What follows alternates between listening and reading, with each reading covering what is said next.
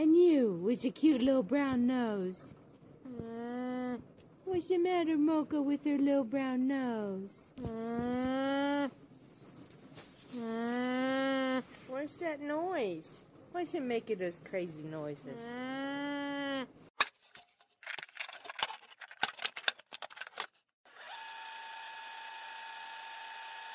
Вы слушаете Альпака подкаст. Бонжорно, сеньорас и сеньоритас. Это шестой выпуск Альпака подкаста и наш сегодняшний гость Марьям, акушер, автор инстаграм-блога слинга Мама 05 и э, в целом, наверное, инфлюенсер в сфере родов. Салам алейкум, Марьям. Алейкум ассалям, Ахматулла. Как мы уже с тобой анонсировали в сети, наш сегодняшний разговор будет про абьюзивные отношения. Но все-таки до того, как мы начнем, хотелось бы услышать от тебя о том, как вообще твой блог появился и в последующем вылился в многочасовые семинары, которые ты проводишь. Для тех, кто не знает, марьяминные семинары могут длиться больше шести часов, при том, что а, твоя целевая аудитория это все-таки девушки в положении, и как я понимаю, у тебя всегда, несмотря на это, бывают аншлаги, да, несмотря на длительность семинара. Вот расскажи, с чего начался твой блог, и как получилось, что человек с лингвистическим образованием, думаю, многие не знают, я сама тоже сегодня узнала, что Мария бывший переводчик с китайского Бывших языка. Как ты оказалась вообще в этой сфере? А, ну, на самом деле, блог изначально э, создался как, э, ну, такой небольшой коммерческий проект. Коммерческий как? Что можно сказать коммерческий? Э, это э, паблик был привязан к шоуруму слингов в Махачкале. Сама идея этого шоурума возникла не с целью как бы коммерции, с целью помочь женщинам быть э, более мобильными, э, жить более полной жизнью, э, имея маленького ребенка. На тот момент у меня уже была Айша, ей было около полутора лет, и я была очень мобильна. То есть с рождением ребенка моя социальная жизнь, она не сильно пострадала. Я путешествовала, я ходила там на выставки, ходила на, на прогулки в центр, ездила. Ну, мы в Москве живем. Угу. И я спокойно передвигалась на метро. То есть, э, к слову, у меня четвертый этаж без лифта. И, ну, то есть, понимаете, когда у вас маленький ребенок, и если вы передвигаетесь только на коляске, то это очень сложно. Угу. То есть стащить ребенка вместе с коляской, даже если это трость. Ну, в общем, это обычно э, в, в то время, это сколько было, 8 лет назад, в основном это были не трости, а вот такие, как я их называю, дом на колесах. То есть они, эти коляски весят килограмм по 15-20, плюс ребенок, который там весит 5-10 килограмм. Ну, то есть это, ну, это очень сложно. В итоге женщины, они привязаны бывают к помощникам, то есть должен муж пойти спустить коляску, поднять, чтобы она пошла элементарно погулять около дома. Угу. Вот, в Дагестане ну, то есть, вот как я сказала, я была довольно мобильна, то есть у меня не страдала моя социальная жизнь с появлением ребенка, и мне было очень комфортно. Мне было довольно легко проживать вот этот первый э, год-полтора с ребенком, который не так много еще ходит, а первый год он не ходит вообще, да, все время у мамы на руках. И когда я приезжала в Дагестан, я видела обратную картину, то есть женщины э, идут с этими домами на колесах, при этом дети обычно орут там, они не хотят там сидеть. В итоге мамы что делают? Они берут на руки ребенка, потому что, ну, чтобы он перестал кричать. Чаще всего это лицом от себя, то есть ребенок не очень эргономично расположен на маме, и как бы мама прогибается вот так вперед. Я просто это подробно описываю, потому что это важно. То есть просто представь, коляска, которая весит килограмм 15, бездорожье дагестанское, то есть э, там ни пандусов, ничего. Угу. А, женщина одной рукой, ладно, женщина, это может быть 18-летняя хрупкая девочка, которая одной рукой рулит вот этой коляской, другой рукой держит ребенка, который свисает в бок, э, которая весит килограмм 7-10. Плюс у нее часто еще сумка, еще какие-нибудь продукты там где-нибудь висят, или она... Ну, в общем, зрелище э, очень грустное. Видно, что женщине явно неудобно. И я смотрела на это все э, вот с Айшей в слинге. У меня были свободные руки, ноги, то есть мне не нужны были пандусы, там никто мне не, должен был помогать. Вот, но при этом люди смотрели на меня так с жалостью, не на этих женщин с жалостью, а на меня с жалостью, что как будто у меня что-то не так, как будто у меня есть какая-то проблема. Вот, и мне захотелось э, популяризовать эту тему в Дагестане во благо самих женщин, чтобы им стало легче. А как быстро привилась вот э, эта культура слингов? Как понять, привилась она или нет? Но э, только если смотреть, сколько людей носят сейчас это, э, то, только, по, только по такому критерию, да, то есть самого по себе критерия, ну, сложно. Просто в Москве можно часто встретить угу. женщин в слингах и мужчин. Вот, то есть деток носят на себе а, часто. В Европе тоже это часто можно увидеть. А в Дагестане могу сказать, что первый год у нас вообще было очень мало ну, последователей. И сами женщины воспринимали это еще немного в штыки, то есть они ассоциировали это вот то, что это цыганщина. То, что на себе носят вот эти, которые цыгане, которые прикидываются таджиками и стоят у мечетей и просят денег да, то есть вот они проецировали на это. Если они на это не проецировали, то это проецировали их мамы, там, свекрови, и, ну, то есть, понимаете, для, для русских это вообще сложно представить, чтобы свекровь говорила, там, не носи, ты там выглядишь как-то, а в mm-hmm. Дагестане это это нормальная ситуация. То есть у нас было очень много случаев за пять лет, а, уже почти шесть, за вот за, за эти годы совершенно разные. Когда приезжали, покупали, через час звонили в слезах, говорили, пожалуйста, можно вернуть мне свекровь, там, не знаю, устроила истерику. Или муж там. Ну, то есть это тот самый случай, когда вещь, она гораздо больше, чем вещь. Ну, то есть, это вещь гораздо больше, чем жесть. То есть, э, чем вещь, да, это что жесть какая-то. Вот, и э, понимаешь, при этом женщине тяжело. На ней дом, на ней быт. Опять же, на Кавказе у женщины гораздо больше обязанностей. Причем они такие обязательные обязанности, которыми ты не можешь пренебречь часто. Mm-hmm. Да, если ты живешь в большом доме, если ты живешь в семье, как говорится, вышла замуж в семью. Mm-hmm. Не за мужа, а вышла замуж в семью. Вот, там у тебя и дома все, если ты еще младшая невестка, и тут ребенок. И Жалко его оставлять плакать. Жалко, э, если его будут там, не знаю, смесью кормиться и кровь, чтобы он не орал. Или еще кто-нибудь, да? Поэтому лучше, когда ребенок с мамой, а мама может заниматься своими делами. То есть это была идея и цель. Вот. И мы начали ну, над этим работать с моей командой, мои две подруги, с которыми мы вот с первых дней этим занимаемся и, надеюсь, всегда будем командой. Вот. Иншалла. И Иншалла, да. И э, паблик, как, как ты сказала, это динозавровое слово, да? Блок. Да, паблик. Блок. Паблик. Of course.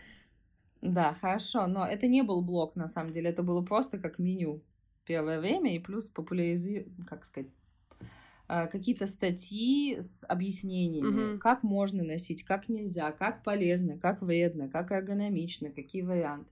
То есть изначально это создавалось для этого. Я его вела сама, но я не, ну, как сказать, я не коммерсант.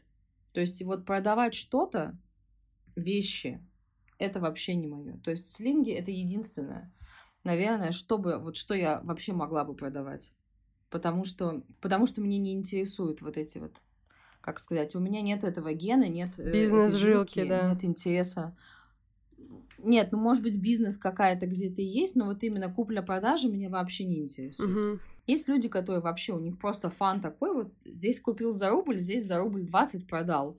И вот они кайфуют с этого. Это вообще не мое. Mm-hmm. Вот, поэтому, э, так как это не мое, а мое вот это делать, ну вот какие-то социальные, да, э, вещи. Да, ты инфлюенсер. Который, который, который же паблик. вот там начали появляться какие-то статьи, ну, статьи, либо призывы что-то обсудить. Мы начинали это обсуждать с женщинами. Сначала там было мало людей, ну, может быть, тысяча человек, да, и мы там что-то обсуждали.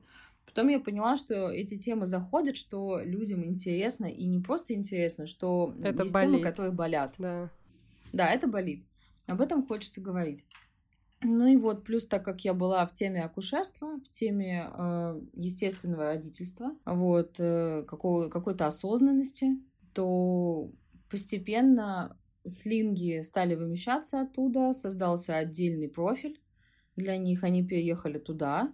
Вот э, блог с названием «Слингомама 05», который был изначально совершенно для другого дела, так назывался, то он остался за мной, и это стало моим именем нарицательным. То есть меня часто называют просто слингомама.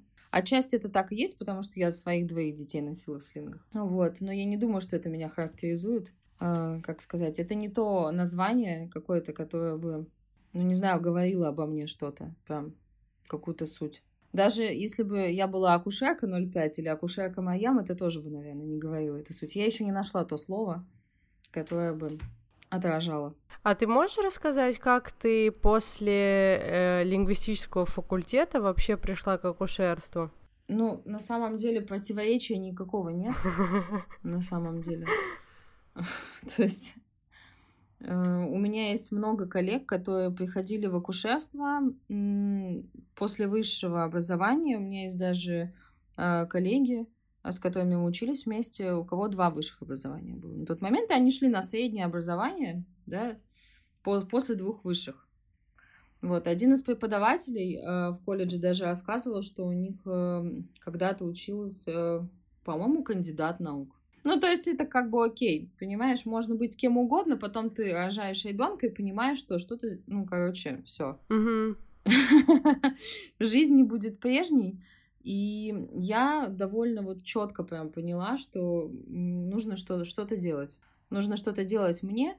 То есть я, как сказать, я и до рождения ребенка была в этой теме, но вот именно ярко и остро я ощутила вот с появлением Айши. И я поняла, что, в общем-то, ну, на своем примере, что могу сказать, что у меня, альхамдуля, была абсолютно беспроблемная беременность. То есть у меня анализы можно было вешать на там доску почета, у меня не было никаких жалоб, ничего, но при этом роды были относительно тоже, как сказать, не самые приятные. И я понимала, что что-то что-то здесь не так. Почему, если ты здоровая женщина, то у тебя какой-то трэш в родах? Вот. И при том, что мои роды первые, они на общем фоне, это тоже считается, ну, как бы очень, хоро- очень хорошие роды. Быстрые, хорошие, там, без каких-то проблем. Здоровый ребенок, здоровая ты — но я всем своим существом понимала, что что-то здесь не так. Понимаешь, акушерство это такая штука, э, это не совсем медицина. То есть это медицина, но это не только медицина. То есть это не как, допустим, не знаю, хирургия. Угу. Хотя в любой отрасли медицинской очень много психологии. Потому что если даже ты хирург, и ты не просто, допустим, не общаясь с пациентом, приходишь тупо и начинаешь его резать, Обычно э, хирург, оперирующий даже, да, он как-то опрашивает, собирает анамнез, общается с пациентом. То есть там все равно есть психология. Mm-hmm. Все равно есть вот этот контакт с пациентом. Вот, ну так вот, э, даже в такой области, как хирургия, она есть, но ее немного, а в акушерстве это огромное количество. То есть там иногда даже больше, да. чем медицины. Потому что момент родов это все-таки, возможно, там э, от часа до нескольких часов, а сопровождение, которое ты оказываешь на период всей беременности, да, ассистируешь главного события до главного процесса, все, что ты делаешь, это э, психологическое ассистирование человека. Я правильно понимаю? Не только психологическое, нет. Понимаешь, классическое акушерство э, это не только... То есть я по своей базе классическая акушерка. Ну, плюс, естественно, э, по нашим российским стандартам медицинским, э, безусловно. Но мне очень повезло, что взгляд у меня целостный на беременную женщину. И, к счастью, благодаря тому, что сейчас э, есть вот возможность индивидуально работать с женщинами, да, и не только на потоке. Угу. То есть получается, что я веду беременность в пределах, эм, когда норма не превышает патологию. То есть это не заменяет э, врачебное, безусловно, наблюдение, это ни в коем случае не отменяет э, лабораторные исследования, это наоборот, это все туда включает. Uh-huh. То есть я просто что хочу объяснить, что, э, в общем-то, классическое акушерство, которое было, но которое, к сожалению, в Советском Союзе у нас оно практически исчезло. А, но оно осталось, кстати, а, в европейских странах, таких как э, Голландия, это передовик. Вот в этом смысле Голландия, Великобритания, Франция тоже частично, Германия. А что это значит классическое акушерство? Ну, э, это когда женщина наблюдается у акушерки, то есть, понимаешь, европейские акушерки, у них э, больше полномочий, у них немножко более углубленное образование, чем то, что дается в наших колледжах. Угу. Да, то есть это что-то среднее между врачом и акушеркой, ну, в нашем понимании. Да, потому что европейские акушерки, они а, уполномочены вести беременность самостоятельно, если они выявляют какие-то а, проблемы у женщины, то есть если это не полностью здоровая ситуация, она направляет к врачу, да, допустим, к акушеру-гинекологу, либо там к эндокринологу, и ведут они совместно. Далее она принимает у нее роды, и она же занимается э, налаживанием послеродовой жизни, то есть так называемый патронаж, когда именно эта акушерка занимается восстановлением женщины, да, и физическим, и моральным, э, помогает э, и учит уходу за ребенком, помогает наладить грудное вскармливание, если есть старшие дети, то помогают как-то синхронизироваться, взаимодействовать всем вместе, да, новым составом. То есть это гораздо больше, чем э, то, что, то, что происходит. Так смешно это слушать в рамках того, что да, в рамках того, что мы все-таки в российских реалиях и патронаж ассистируют, помогают наладить ГВ. Это все звучит очень из параллельной вселенной, будто бы. Ну да, я не могу сказать, что в Европе все сплошь и рядом пользуются этими услугами. То есть есть те, кто практически, ну, там приходит, да, на консультации, потом рожает э, там, где он хочет, и это, другие люди принимают роды. Вот, но, по крайней мере, такая услуга есть, и, насколько я знаю, в большинстве мест она покрывается страховкой. Угу. Вот, это тоже очень важно. А, ну, здесь сейчас, э, ну, по крайней мере, в Москве, вот это индивидуальное акушерство, она, а, оно довольно развито да, то есть индивидуальное акушерство довольно развито в Москве. Есть определенные школы, есть родительские центры, есть акушерки, которые просто работают сами по себе, а, вот, с определенными роддомами, а, имея там какую-то 0,25 ставки, допустим, да, они имеют право вести контактные роды в этих домах с врачами, вот, там лучшие условия. И очень важно для женщины, когда она рожает с тем, кому она доверяет. Качество вот моей работы, оно напрямую зависит от того, доверяет мне женщина mm-hmm. или нет. И плюс э, еще зависит от того, насколько я хорошо знаю эту женщину. Безусловно, если я вижу ее вот э, первый раз в жизни и на ее двух там трех сантиметрах раскрытия, то ей больно и у нее истерика, то шансов как бы ее узнать и помочь ей у меня меньше. Особенно когда это поток, когда еще там пять человек рожает, да, в соседних боксах, и еще куча работы. Да, потому что акушерки на потоке, они далеко не все э, э, вот как считают, что вот, ненавидят свою работу. Это абсолютно не так. Э, там люди в основном любят свою работу, просто у них очень тяжелые условия труда в нашей стране. Это, как сказать, это вопрос не столько людей, сколько системы. Если бы система была лучше, то люди бы лучше работали. Это точно. Но не все, конечно. Угу. Конечно, не все. Есть куча травматиков там, есть куча тех, кто профдеформировался давно. Вот, кто отыгрывает свои какие-то обиды на там, беспомощных. Но обычно это все-таки мало. Обычно это просто нормальные люди, но у которых э, дикие условия, да, небольшие зарплаты, да, куча бумажек, да, постоянно начальство там может тебе устроить нагоняй, и начальство тоже могут устроить нагоняй и женщины, которые не уважают медиков, и женщины, которые... Ну, то есть, на самом деле, это все очень-очень сложно и очень неоднозначно, но хочу сказать, что э, просто когда специалист э, знает женщину и знает ее анамнез и физиологический, да, то есть медицинский анамнез, и психологический, и есть вот некое доверие между ними, ша, ну, шансов э, квалифицированно, качественно оказать ей помощь, в том числе и медицинскую, хотя она не всегда в таком прям объеме нужна, если честно, в родах, а шансов этих оказать э, намного больше, чем когда это женщина, которую ты видишь впервые,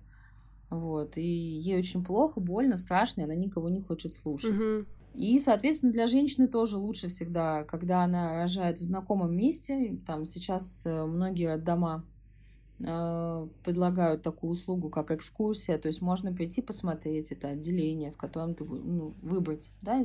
Пара ходит вот в Москве это в основном ходят э, женщины со своими мужьями да, или партнерами. Они приходят, смотрят отделение, им проводят экскурсию, показывают, что где. И некоторые ходят вот так несколько домов посещают, потом выбирают, где они будут рожать.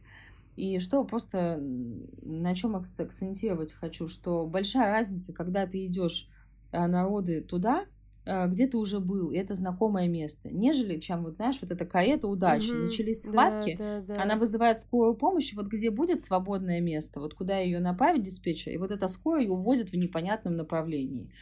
То есть она даже не знает, грубо говоря, куда ее повезут. Ну вот куда-то. Ее везут, абсолютно незнакомое место, незнакомые люди, которым нет дела до нее в, том масштабе, в котором бы ей хотелось. Даже если ей уделяют внимание, все равно это же не то Да, да.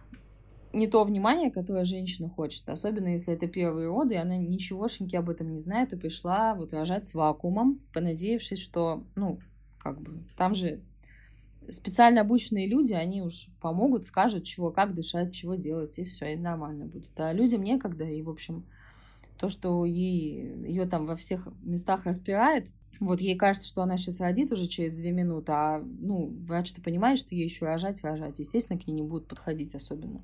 Потому что есть более срочные случаи, есть операции. Много чего есть, понимаешь? То есть это такая система. Поэтому то, что у нас происходит сейчас в акушерстве, это однозначно прогресс и плюс. То есть мы возвращаемся к тому, что к тому, что более логично, к тому, что более природой как бы в нас заложено. Ты знаешь, я смотрела интервью врачей, кстати, из Тбилиси. Там какой-то у вас, можно сказать, у вас в Тбилиси, Да. перинатальный центр, и там очень прогрессивные врачи. Вот, и, по-моему, главврач этого перинатального центра сказал такую интересную вещь. Говорит, что вот медицина сейчас развивается ну, такими семимильными шагами. Вот если, допустим, какая-нибудь хирургия, она, э, когда идет вперед, это что? Это эм, внедрение э, каких-то вот таких нанотехнологий, это робототехника, да, то есть вот э, операции, которые делают роботы, это минимизация, скажем так, ресурсов э, человеческих, да, которые могли бы допустить ошибку по человеческому фактору. Мгм. А в акушерстве мы, когда мы идем вперед, мы на самом деле идем назад. То есть э, шаг вперед в акушерстве это возвращение к тому, что было раньше. Вот что интересно. Да, это очень клевая мысль, и я рада, что она была произнесена в Тбилиси. У тебя даже же на твоей страничке в шапке профиля первая вещь, которая указана после э, твоего имени, то есть первая вещь, описывающая тебя, э, это фраза «гуманные роды». И вот я хотела спросить, с каких пор пошло что-то не так, что мы находимся не в XIX веке, но нам, к слову, роды вообще понадобилась приставка «гуманные». Слушай, ну, гуманные, я знаешь, вообще по... обычно пишут естественные роды, да, то есть акушерки пишут естественные роды, но я написала гуманные, потому что а, естественные с точки зрения а, медицины, естественно, это что минимум манипуляций, минимум э, каких-то медика- медикаментов, естественно, через естественные родовые пути. Да, я прошу прощения за тавтологию, мне двойку как лингвисту. Вот, то есть, э, но тем не менее, много же операций, да, а это уже неестественно Да. получается, да? А если были антибиотики, или если был окситоцин, или если эпизиотомия, или там еще каких-то ряд манипуляций, это получается уже неестественно, да? А чтобы не было вопросов, потому что иногда все эти манипуляции в каких-то отдельных случаях, они бывают нужны. Они не рутинные, они не, Мгм. ма- не должны быть массовыми, ну, по крайней мере, те врачи, с которыми мне посчастливилось работать, э, у них это не на потоке. Но иногда это нужно. Не нужно гнаться как бы за естественностью, нужно гнаться, на мой взгляд, за гуманностью. То есть э, использовать э, манипуляции, использовать медикаменты тогда, когда они действительно нужны, с точки зрения гуманности, что так действительно лучше для мамы и для малыша. Когда это все начало меняться, сказать э, сложно однозначно. То есть это же плавный, да, такой переход. Вообще есть классный сериал и книга. Сериал по книге, конечно. Э, «Вызовите акушерку». Там очень хорошо показано э, вот этот момент, как это все поменялось. Это Лондон, рабочие кварталы, примерно 40, то есть послевоенные, после Второй мировой mm-hmm. войны годы, да, и там показано, как работали акушерки. То есть в основном там были домашние роды, которые наблюдались, женщины наблюдались вот в клинике у акушерок. Они вели их беременность, они знали их семьи. Когда у женщин наступали роды, акушерки приезжали к ним домой, принимали роды. Если появлялись какие-то проблемы, вызывали врача, либо направляли в больницу, потом приходили э, на патронаж несколько раз, помогали ухаживать. Вот, а потом постепенно это все вытеснилось. То есть домашние роды э, перешли... Э, то есть, понимаешь, это было абсолютно государственная программа. Это было нормально еще там 80 лет назад в Англии рожать дома. Угу. То есть только какие-то очень отдельные случаи рожались э, в, в больнице. И э, постепенно это все стало вот переходить в роддома. Это опять же с, с лучшими э, пожеланиями, с лучшими намерениями, да, чтобы минимизировать риски. Плюс это, понимаешь, это же э, женщины, э, у которых не было контрацепции. Это было по 7-8 родов. И женщины иногда это была возможность вот пойти в роддом и родить во всем чистом, и спокойно полежать 3-4 дня, хотя бы отоспаться, это было только вот роддом, потому что в другом месте она отдохнуть не могла. И, кстати, то же самое сейчас происходит на Кавказе до сих пор. То есть, ну, понятно, что все рожают в роддоме, и слава богу, ну, большинство, по крайней мере, uh-huh. да, подавляющее. Но часто, э, вот сейчас, когда мы говорим о пользе ранней выписки с точки зрения э, профилактики инфекционных заболеваний, да, для ребенка и для мамы, то есть как в Европе. Женщина родила, ее выписывают в течение суток. А все, допустим, там вакцинация, это уже все проходит не в роддоме, а в стационаре потом. Ну так вот, и когда врачи вот на конференциях об этом говорят, что как это э, важно и хорошо, и нужно женщин как бы стимулировать к тому, чтобы они выписывались раньше, чтобы они быстрее возвращались домой в обычный как бы свой образ жизни, чтобы их окружала их домашняя микрофлора, а не больничная. На Кавказе это пока вообще не заходит. То есть женщины э, могут хотя бы пойти и поспать угу. 3-4 дня. И вот это совершенно дикая, на мой взгляд, опция, которая ну, до сих пор во многих домах предоставляется. Ну, в Москве почти нет, а, допустим, в Дагестане, ну, это в основном так, что это раздельное пребывание мамы и ребенка когда ребеночек рождается, его уносят в детское отделение и приносят маме на кормление раз в три часа. То есть это, это дикость, это негуманно по отношению к ребенку. Но об этом я могу говорить, понимаешь, целый подкаст, поэтому я сейчас постараюсь поменьше э, на этой теме заостряться. Но просто это однозначно негуманно по отношению к ребенку, то есть нет никаких плюсов. Для ребенка только сплошные минусы. Для женщины тоже есть минусы, но они ее догонят попозже да, потому что у нее все равно на уровне как бы нейро и гормональных процессов, так скажем, не, вот нейро и гормональных процессов в организме, оно немножко будет по-другому зачастую функционировать, чем оно должно было бы быть в естественных условиях.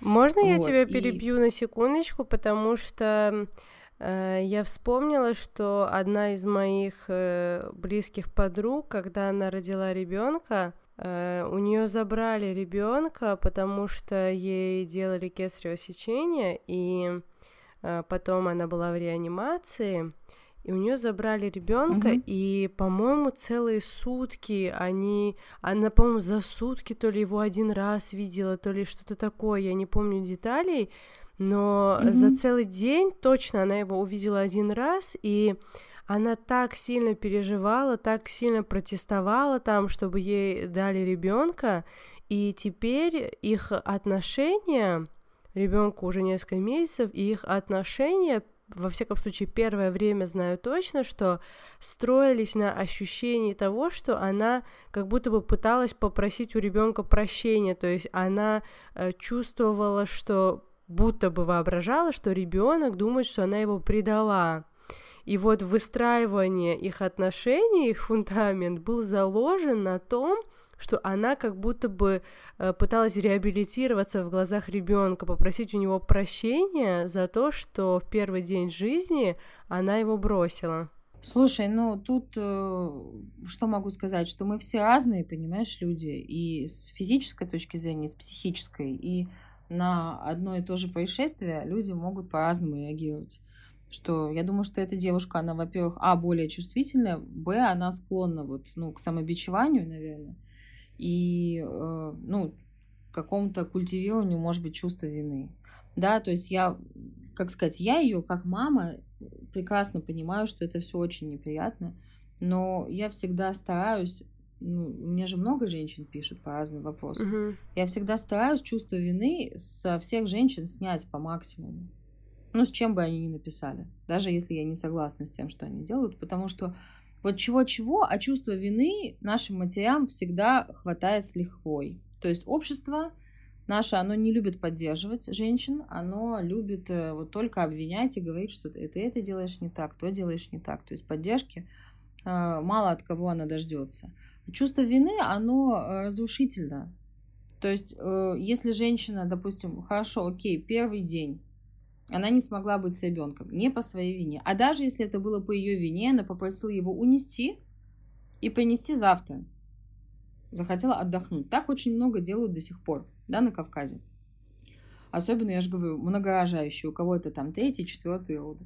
Вот, они говорят, унесите, ничего с ним не будет, там поет, дайте смесь, я посплю даже если она так сделала. Ну, это стоит того, э, вот это чувство вины, стоит ли оно того, чтобы два месяца, это или полгода, или год. Я же говорю, по-разному всех колбасит. Mm-hmm.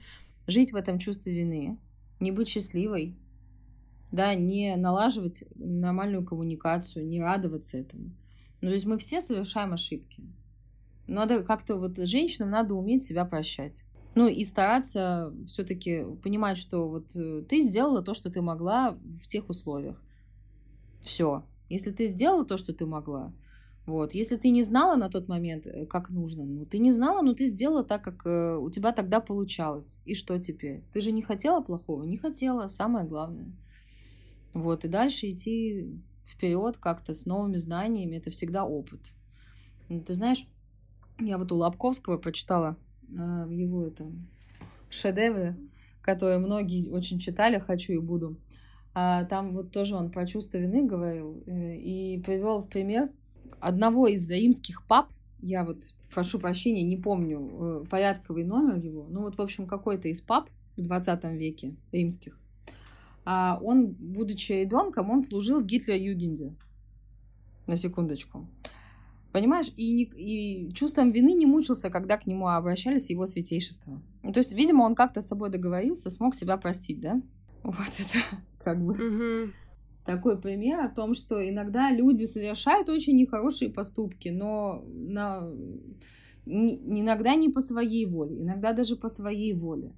Но я за то, чтобы принимать новые знания, новый опыт, и э, чтобы эти знания помогали нам жить дальше и, и жить дальше счастливыми, а не заниматься самобичеванием, э, вот, взращиванием вот этого комплекса, о том, что я плохая мать, я это... Я обычно говорю, вот когда девочки пишут, что я это сделала, то сделала, я это. Я говорю, слушайте, ну вы, ну вы детский дом ребенка, если не отдали, ну вы уже неплохая мать.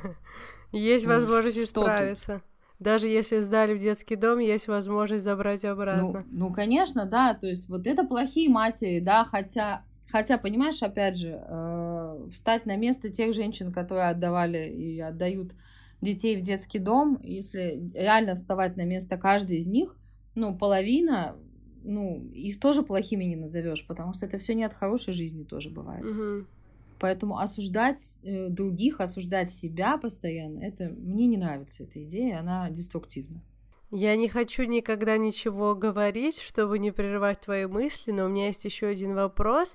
Как вот э, то, что ты популяризируешь гуманные роды, э, как это все э, соотносится с тем, что твой паблик в Инстаграме, он, эм, ну, не то чтобы грубый, но ты очень прямолинейный блогер, и все-таки есть блоги, в которых э, все через призму ахаха, а есть блоги, в которых все Мгм. через, эм, ну не то чтобы призму негативизма, но в общем ты прям в лоб говоришь и свои и вещи называешь своими именами. Э, Люди, э, особенно э, роженицы, они такое слово роженица странно, они эм, не боятся вообще что ты будешь сопровождать их беременность, что они будут с тобой рожать, видя, какой ты можешь быть в общении с людьми, например, в Инстаграме. Смотри, во-первых, я придерусь к словам как филолог, да, что есть разница между э, прямолинейностью и говорить и называть вещи своими именами. Я не прямолинейный человек. А, Что такое прямолинейность? Я даже несколько раз вот в сторис публиковала. Прямолинейность — это плохое качество. Это когда человек говорит то, что он хочет сказать людям, и ему абсолютно плевать, заденет это их чувство, не заденет, спрашивают его мнение или не спрашивают, корректно это будет, экологично ли это будет или нет. То есть ему все равно, вот я хочу это сказать, я это скажу.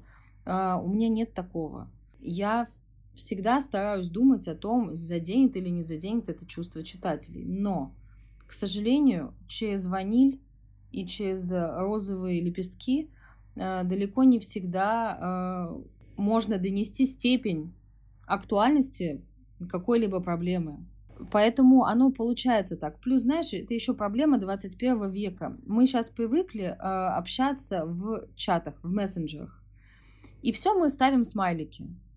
То есть ты пишешь что-то, если ты написал просто привет и не поставил веселый Значит, смайлик, серьезный часть разговор людей может будет. э, посчитать, что это серьезный разговор. Ты это пишешь с каменным лицом, да? А, и часто, ну, я не так часто использую смайлики, но только если это уж прям, знаешь, такая супер яркая эмоция. И тут уж э, это как метафорическая карта. Каждый человек видит то, что у него внутри. То есть ты пишешь э, что-то абсолютно м, спокойным, ровным тоном, свою мысль. Человек читает это абсолютно по-другому. Один это читает позитивно, другой читает это, допустим, точно так же, как и ты, и не видит в этом проблемы. А находится там несколько человек, которые видят в этом личное оскорбление.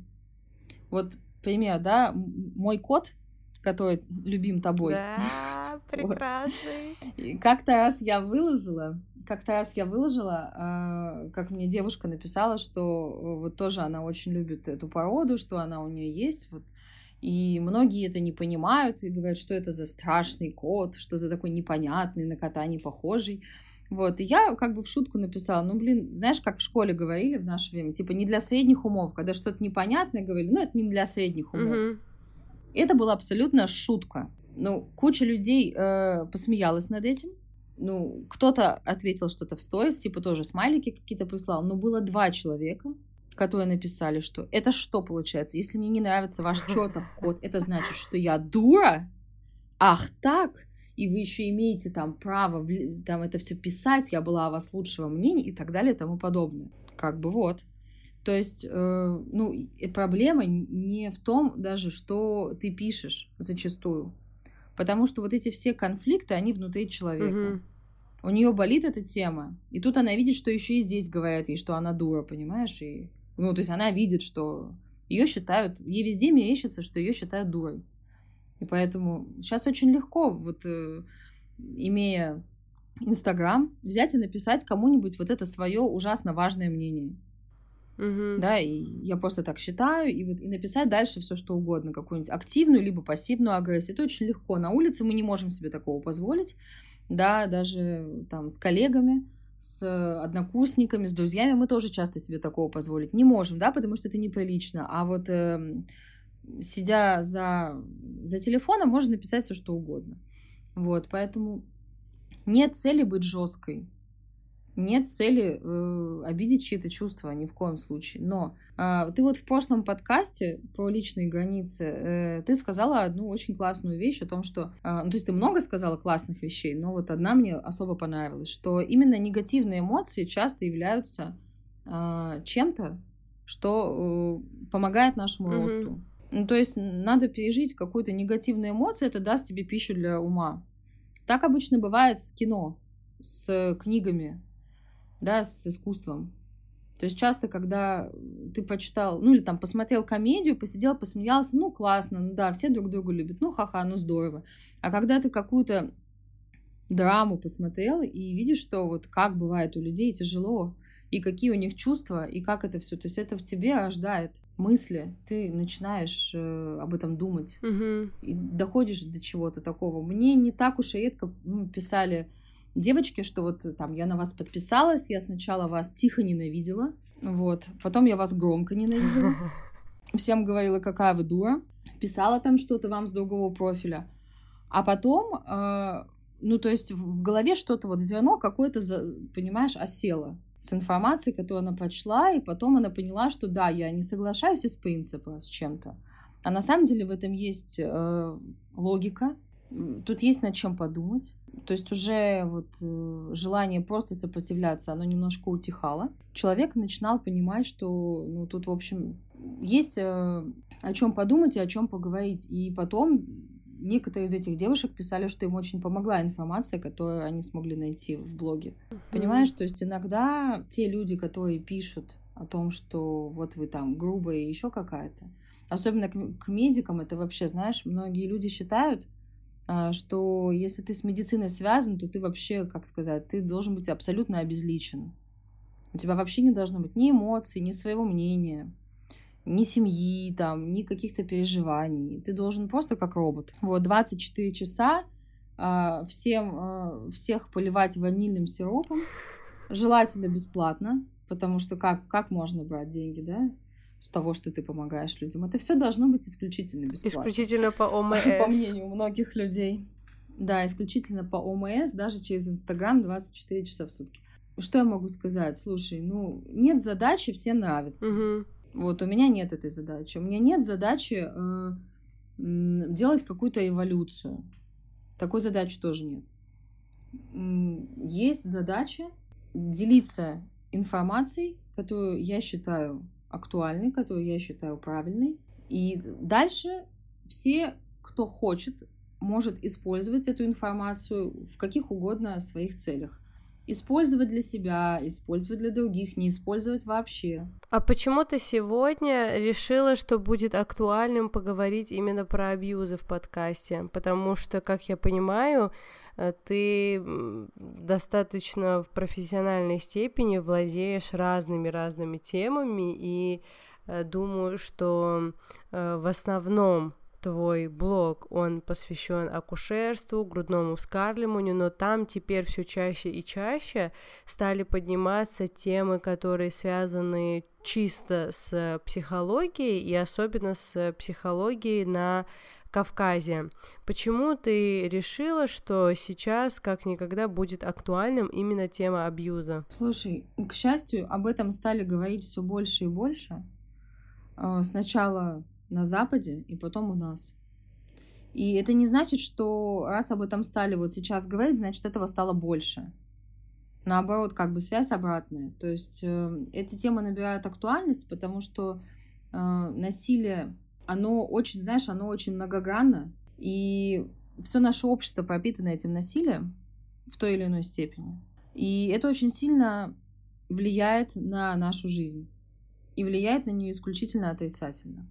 А, так как я смотрю на каждого человека холистически, то есть я его не делю на куски, да, вот кусок Мгм. это тело, у женщины это вообще чисто там органы малого таза, да, там вот башка отдельно, голова отдельно, пардон, голова отдельно, органы малого таза отдельно, ребенок отдельно, там психика отдельно. Это не так. То есть мы все, вот мы, человек, он в совокупности. А мама с ребенком, они тоже в совокупности. И имея такое счастье вести беременность у женщины, у нее же принимать роды и у нее же э, вести послеродовый период, я вижу прямую связь о том, как влияет ее состояние, да, какой она была в базе, когда она забеременела, как пошла у нее эта беременность, как эта беременность, то, как она пошла, повлияла на ее роды, как эти роды повлияли на ее послеродовое состояние, на э, психику ребенка, на его физику и, соответственно, дальше на их дальнейшую жизнь. И я тебе могу сказать однозначно такую вещь, а, что подавленная женщина, эмоционально подавленная женщина, она в родах выдает обычно истерику. То есть а, вот эти страшилки, которые мы слышим а, от знакомых, что типа, ой, вот я там орала как ненормальная, или я рожала, а на соседней койке вроде такая приличная с виду женщина, а орала просто как не в себя. Uh-huh. А, ну, вот молодых девчонок это всегда пугает, и действительно, когда туда попадают, э, видят, что действительно очень много женщин ведет себя неадекватно. Часто у других женщин, которым пока не так больно, или уже не больно, либо у персонала, которые устали, да, выгорели, у них это вызывает агрессию. Я же как бы предлагаю посмотреть на это с другой стороны, что если, э, ну, родовая боль, она не настолько кошмарная и всепоглощающая, что вот э, ты будешь кататься по полу царапать стены. Все-таки это не так, да? То есть Всевышний устроил все наилучшим образом. Да, это больно, да, это тяжело, да, это долго, но это та боль, с которой женщина может э, справляться в целом. Но при одном условии, да, если у нее есть ресурс.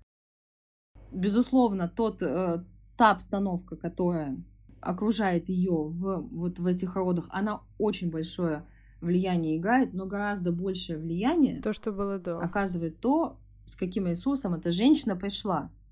Понимаешь, поэтому когда я вот начинала акушерскую практику, ко мне приходили, допустим, 17-18-летние девочки рожать, да, из, допустим, каких-то богатых семей, всяких известных людей.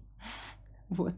Я переживала, что думаю, ну вот, наверное, ее холили или лелеяли, да, на руках носили. А сама еще ребенок, как она будет рожать, наверняка закатит нам там. И ты знаешь, э, я удивилась, что именно такие девочки как раз рожают вообще замечательно. Угу. В плане того, что они умеют собраться.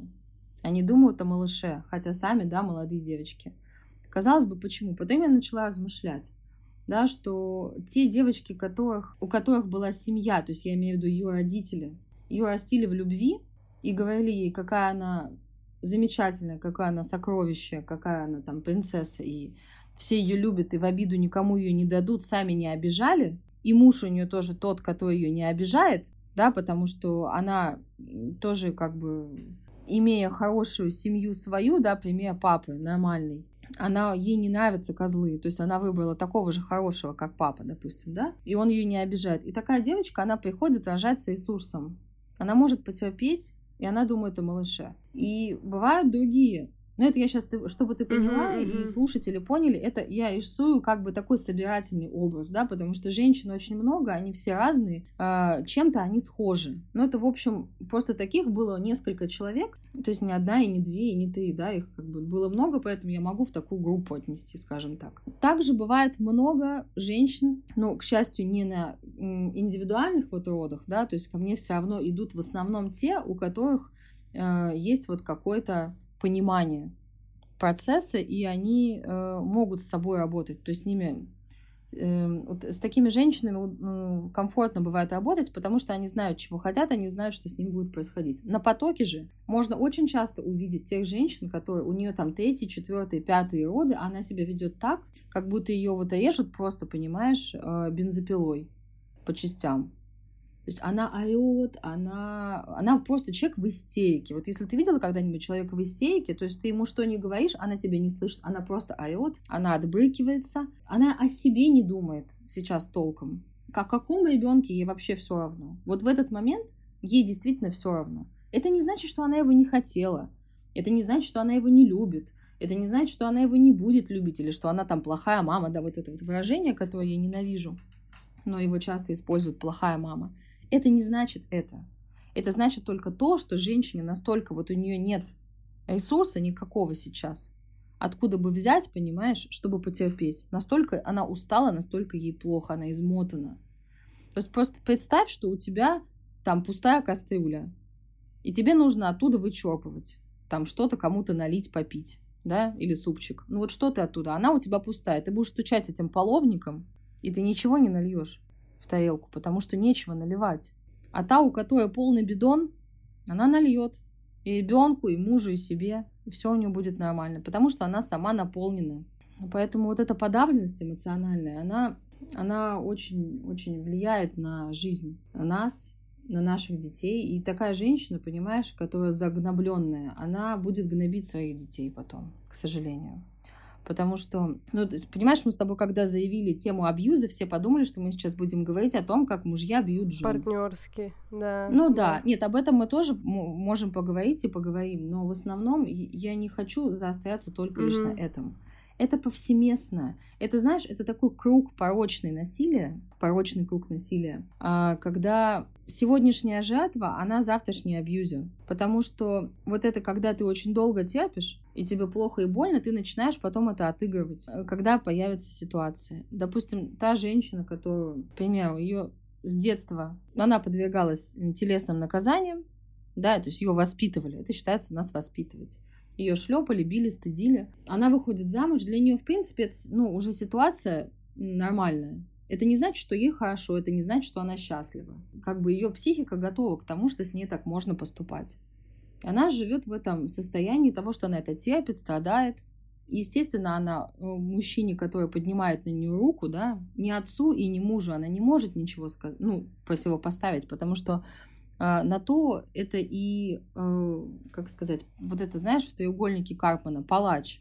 Да, палач, он сильнее. Жертва не может взять и там перевоспитать палача. Она не может взять и дать ему такую же силу. Он палачом стал, потому что он почувствовал свою силу. Палач, он же абьюзер, он никогда не э, демонстрирует это все, вот это абьюзивное поведение на тех, кто равен ему или кто тем более его сильнее. Это всегда вот он чувствует, что это слабее, и он делает. Вот эта женщина ничего не может э, противопоставить этому мужчине, который ее обижает. Не обязательно избивать так, чтобы лежать в травматологии. Можно жизнь человека отравить, даже не трогая его пальцем. Но можно его настолько затравить, что это будет просто комок агрессии и ненависти.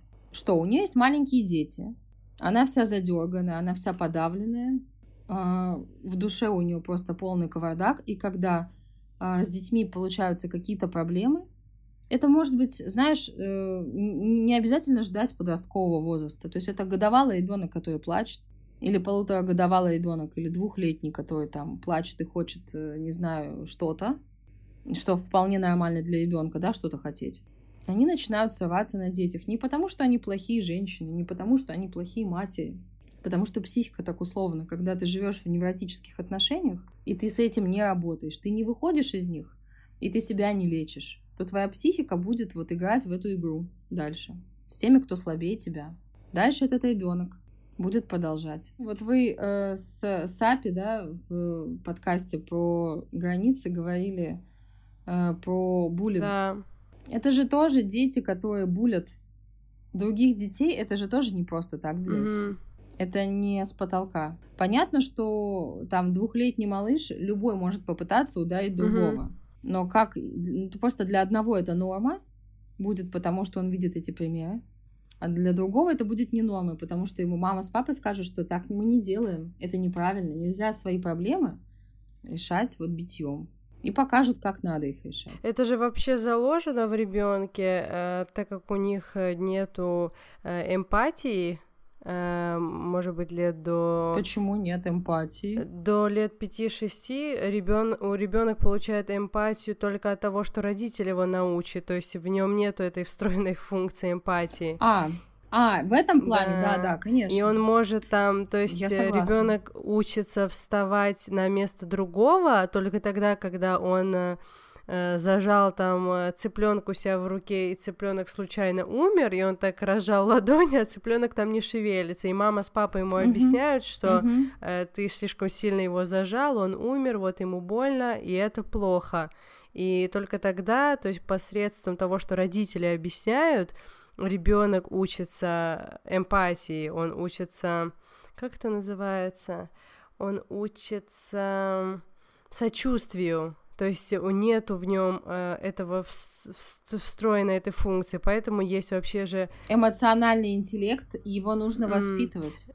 Это сто И есть такое понятие, как детская агрессия. И mm. причем это абсолютно не имеет никакой взаимосвязи с интеллектом общим, вот типа алло, IQ. Вообще не имеет. И ты знаешь, э, э, даже это касается не совсем маленьких детей, а я вот писала про детей сирийских, с которыми я работала, о том, что не то чтобы интеллект IQ, а элементарно они не могут какие-то э, логические операции, абсолютно, которые нам кажутся элементарными, они не могут даже их решать. Предположим, э, когда мы занимаемся с детьми, играем, Э, и они там э, формочки засовывают, там треугольные формочки в треугольные вырезы, квадратные в квадратные вырезы, и вот посредством таких игрушек, таких игр и объяснений у них развиваются какие-то простые логические операции, потом которые потом как бы снежным комом, да, по нарастающей переходят в более сложные. Мгм. И э, у сирийских детей, с которыми я работала, а им в основном было от 9 до 13 лет, и э, у них э, из-за того, что выпал вообще этот период э, игрушечности, то есть период игры, у них э, просто как будто бы Обучение через да, игру, его да. просто выдернули. И они не понимали абсолютно э, вещи элементарные, для которых э, не нужно, не нужны какие-то общие знания, для них нужна только логика. Если ты, например, Просто нормальная жизнь. да, если ты, например, показываешь им эм, слово с артиклем и слово без артикля и говоришь, вот в чем разница? Предположим, даже на их родном языке. И они не видят, что они не могут тебе объяснить, что вот здесь вот аль есть, а вот здесь вот его нету. То есть, или э, уже я не говорю даже о иностранном языке, там о английском, что там может быть an э, стоять, артикль перед словом. То есть, они не могут отвечать на э, простейшие вопросы. Ну, не все, но многие из них. Э, И э, вместе с тем, вместе с тем, один из самых э, плохих классов по м, обучаемости, которому я преподавала, то есть э, у них были ну, практически нулевые знания, потому что это была старшая группа. И э, несмотря на все это, на то, несмотря на то, что у них э, вообще практически отсутствовала логика, когда один из э, учеников сказал про другую, это был, была потасовка между парнем и девочкой, что парень обозвал младшую сестру этой девочки. И там началась, Марьям, такая потасовка, что я по всему лагерю за ними бегала весь день. У них началась какая-то просто, там была атомная война между ними. То есть я к чему это говорю? К тому, что ты сказала, что эмоциональный интеллект не зависит от э, интеллекта общего. Это действительно так, и дети, у которых простые логические операции не были развиты, насколько сильно у них был развит эмоциональный инте- интеллект, насколько сильно э, они, то есть их ценности для них значимы, что кто-то там оскорбил младшего твоего братика или сестру, и все, там уже никаких уроков не было, мы действительно по всему лагерю за ними бегали. То есть это э, две вещи, они э, параллельны между собой, конечно, они взаимопомогающие, но э, эмоциональный интеллект это не то же самое, что и интеллект общий. И эмоциональный интеллект это не то же самое, что э, нормальная психика. Да, Да, то есть э, в этом плане твой пример, он показателен тем, что сочувствовать они способны, но экологично решать проблему они не да, умеют. это точно. Они не научились, потому что эти дети выживали. Поэтому, если кого-то обидели, нужно отвечать силой. Да, Получается, что так. Да, то есть, и э, это очень плохо, когда дети пытаются силой решать какие-то свои проблемы, потому что э, если они считают, что это так, это правильно, получается, что прав всегда тот, кто сильный. Мгм.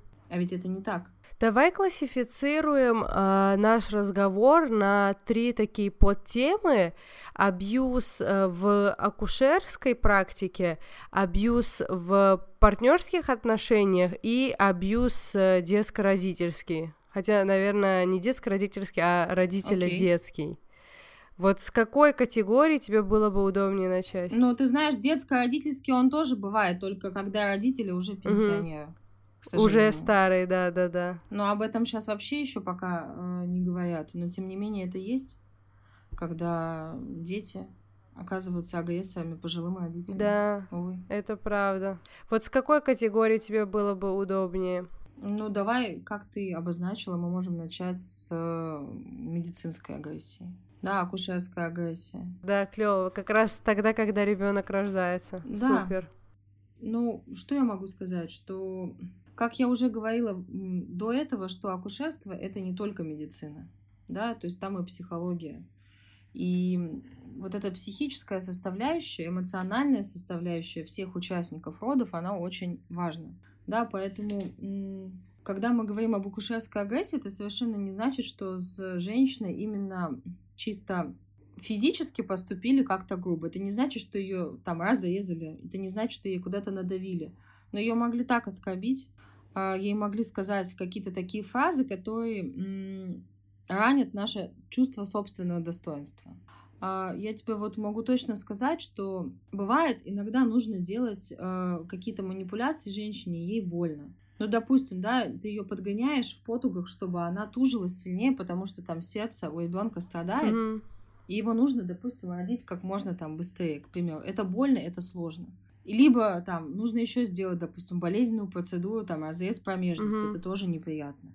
Но если при этом женщине говорят, моя хорошая, прости, но сейчас мне придется сделать что-то неприятное тебе, потерпи, пожалуйста, mm-hmm. потерпи ради своего малыша, прости, что, ну вот это нужно, да, там ты умница. Угу. Дальше можно делать, грубо говоря, с ней все что угодно. Потому что для нее это не будет агрессией. Она понимает, с ней как с личностью поступили, а, ее не унизили, ей объяснили, что сейчас так нужно. С ней поговорили как с человеком и проявили к ней жалость и понимание.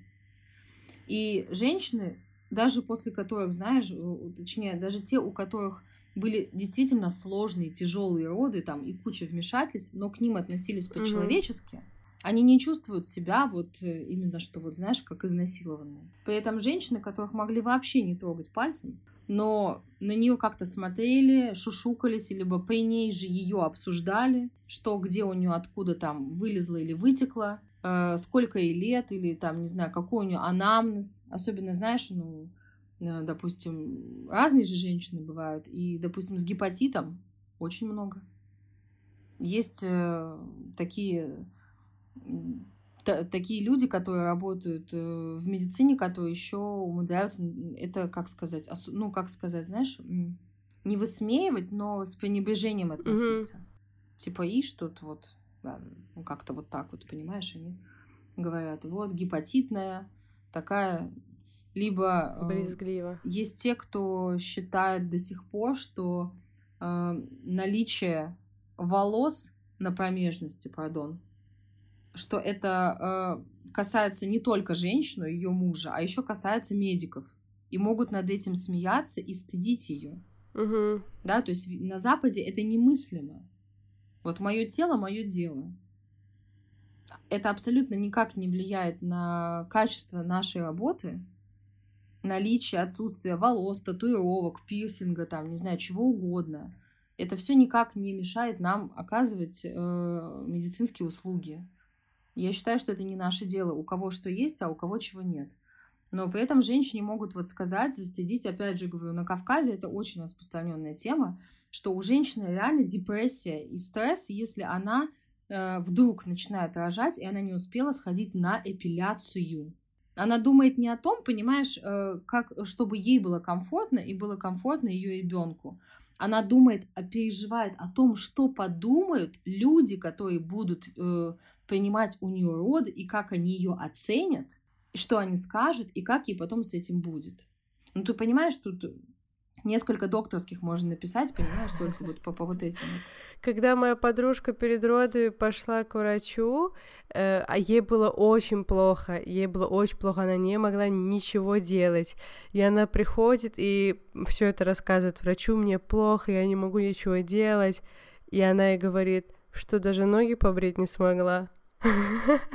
Вот. Даже ноги не смогла побрить. Тут такой вопрос задаю, задают под э, нашим анонсом о подкасте. Почему акушерки проявляют агрессию во время родов? Лично с этим сталкивалась. Почему они просто не могут уволиться или повысить квалификацию? Почему врачи-женщины тоже проявляют агрессию на рожениц? Они же сами женщины, пусть даже кто-то из них не рожал. Никто же не заставлял их выбирать такую деятельность, маленькую зарплату и работать на потоке. Они же понимают, что родовой процесс непростой. Как роженицы на такое реагировать, если уже идут на роды? И тут ей в комментах ответили, в больнице надо быть легким пациентом, и не надо иметь собственного мнения. Очень мило, очень мило. Но смотри, тут очень можно много ответить на э, эти вопросы. То есть почему люди выбирают эту работу? Они выбирают ее по разным причинам. Очень многие пошли в акушерки после школы или там после девятого класса или после одиннадцатого, а, потому что они не смогли поступить в медицинский институт, допустим. Да, то есть не потому, что они хотят заниматься а, физиологическим акушерством, а они просто не смогли поступить. Угу. Это раз. Потом довольно-таки э, многие э, женщины, которые пришли в акушерство, они изначально шли туда с благими намерениями, но просто система их перемолола. Что если э, ты начинаешь всем сочувствовать, всем переживать, это тебя разрушает. А у нас нет профессиональной психологической помощи медикам. То есть это твоя проблема, и только твоя, если тебя колбасит от этой работы. Не можешь работать, увольняйся. Психолога тебе никто не даст. Угу. Либо сама себе нанимай со своей копеечной зарплаты. Дело не в зарплате. Дело в, в том, что людям тяжело, они выгорают. Часто эти же женщины имеют свои проблемы в семье. То есть, когда говорят, почему акушерки проявляют агрессию, а почему работники Почты России проявляют агрессию, Учителя. а почему, не знаю, э, учителя проявляют агрессию? Почему там кто? Почему водители Тоже маршруток? перемолотой системой. Почему, да, почему? Потому что неважно, кто ты по профессии. Опять же, если ты медик, если ты акушерка, это не значит, что у тебя нет личности. Я знаю прекрасных, добрейших женщин с абсолютно устойчивой, адекватной психикой, которой ничто ее не выводит из себя. Даже если ее женщина матом шлет, куда подальше и легает ногами. Она понимает, что ей просто сейчас плохо, и не начинает с ней на равных вот общаться Мгм. и посылать ее обратно, и обратно ей там тоже ее пихать или легать, понимаешь?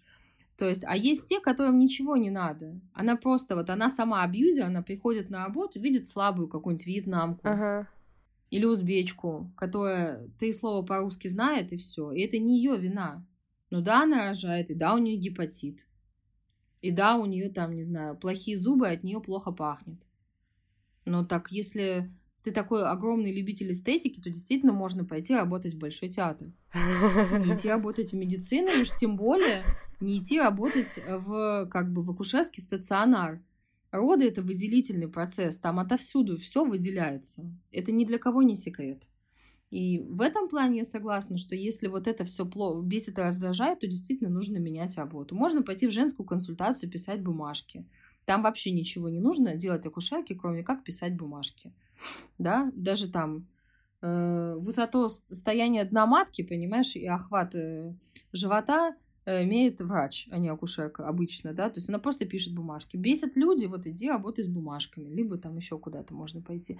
В этом плане да, но почему не идут э, на повышение квалификации? А кому это нужно? Психологические э, навыки, они не являются, у нас нет... э, Стандарта как сказать, такого. это не тот это не тот критерий, э, который будет учитываться э, в акушерке, Ага. ну, в среднестатистическом доме. Если только на нее жалобы не пишут женщины, конкретно на нее не пишут, то тогда ей ничего не Мгм. будет.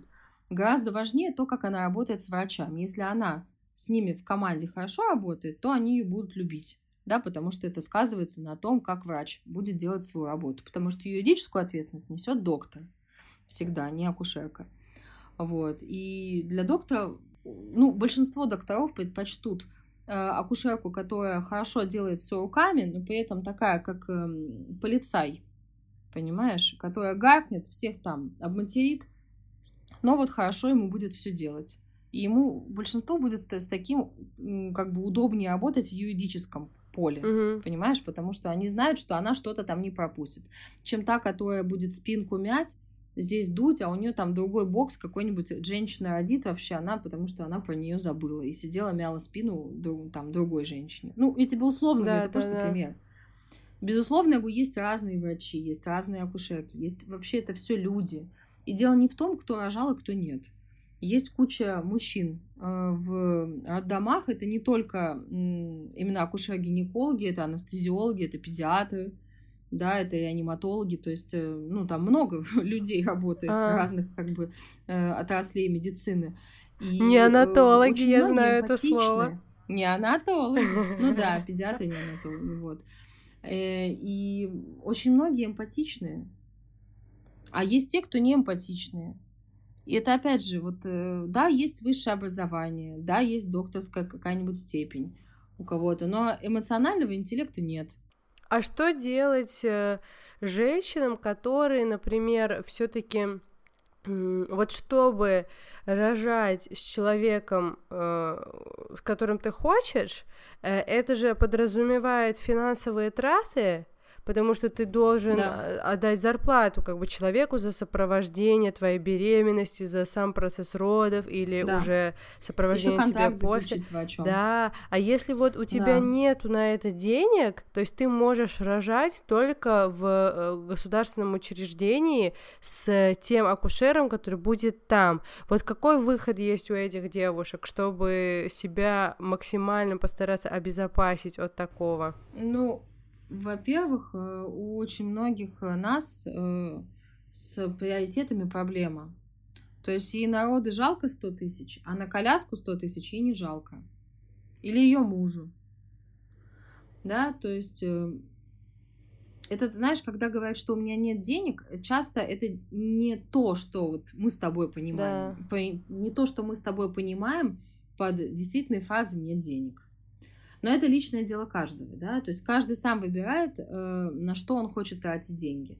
Я знаю женщин, которые продавали свои украшения. Я знаю женщину, которой муж продал машину, чтобы привезти ее в Москву. У нее было э, два кесаревых сечения в анамнезе, и для нее было очень важно попробовать родить самой. У нее муж был таксистом, и он продал свою машину, А, э, чтобы заключить контракт. мгм. Вот, а пока они месяц жили в Москве, он взял машину, там, не знаю, как это, в каршеринг или в лизинг, не Ага. знаю. Ну, в общем, он бомбил в Москве еще. Ага. Понимаешь, пытался хоть что-то отработать, пока она сидела дома. Да, то есть есть разные ситуации. Это дагестанские семьи. Да, я знаю чеченских свекров, которые давали э, невестке деньги на роды, потому что понимали, что для нее это важно. Или хотя бы понимали, возможно, что, может быть, на невестку им не очень есть дело, но есть дело до внуков своих. Это же важно, как он родится. Да, потому что ничто не влияет так на а, будущее человека, как то, как он родится. Ничто не влияет. Да, это может быть очень легкий и позитивный опыт для ребенка, а может быть очень травматичный. Да, и ты можешь потом сколько угодно ему карточки э, Домана и кубики Зайцева показывать, но если его э, ушатали в родах, то у него когнитивные способности гораздо меньше, чем они Мгм. могли быть. Мгм. Да, поэтому э, вот это понимая, м, учитывая, что диалога с мужьями очень у многих нет, и они обсуждают там какие-нибудь бытовые чисто вопросы, а, ну и как бы исполняют свои обязанности, скажем так, да, Мгм. супружеские. У них нет диалога, поэтому эти женщины, они не могут своим мужьям объяснить, что им это важно. И не могут объяснить, почему. Мужчины их не хотят слушать. Они говорят, иди, роди, как все. И еще вот это, знаешь, э, фраза, которая меня добивает. Говорят, ты что, особенная?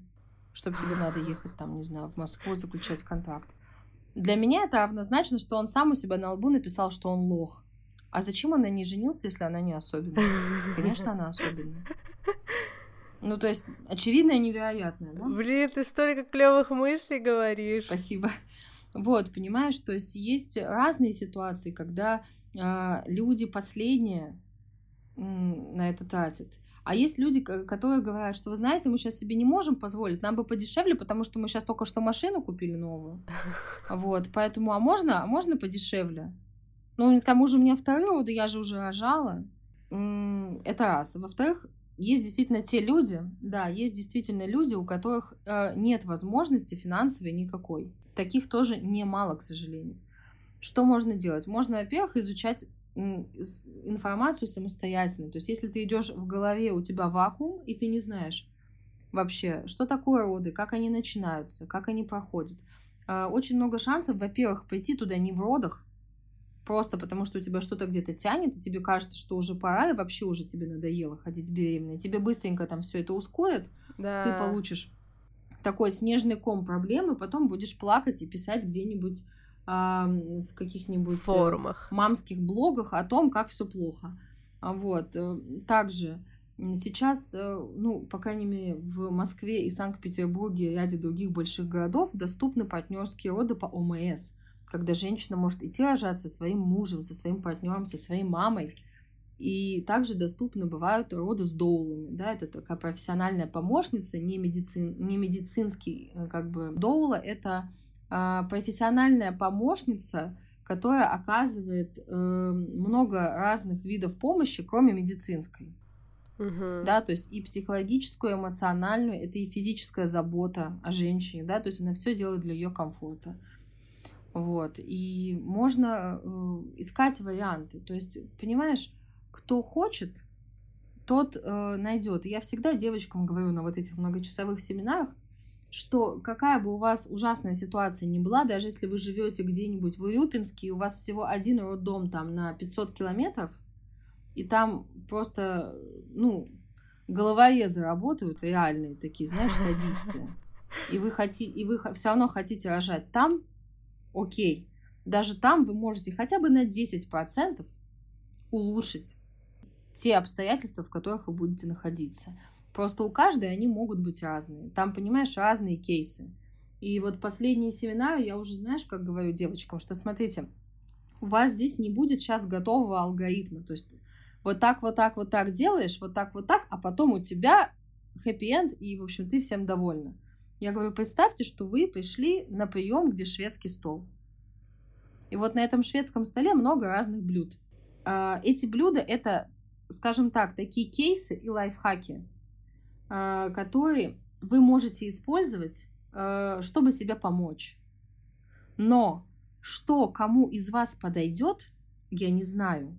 Вы должны, э, то есть каждая женщина должна сама себе ответить для начала э, на вопросы, кто она такая, что она хочет от родов, что для нее важно, что для нее главное, что второстепенное, а, что для нее принципиально, а чем она готова пожертвовать.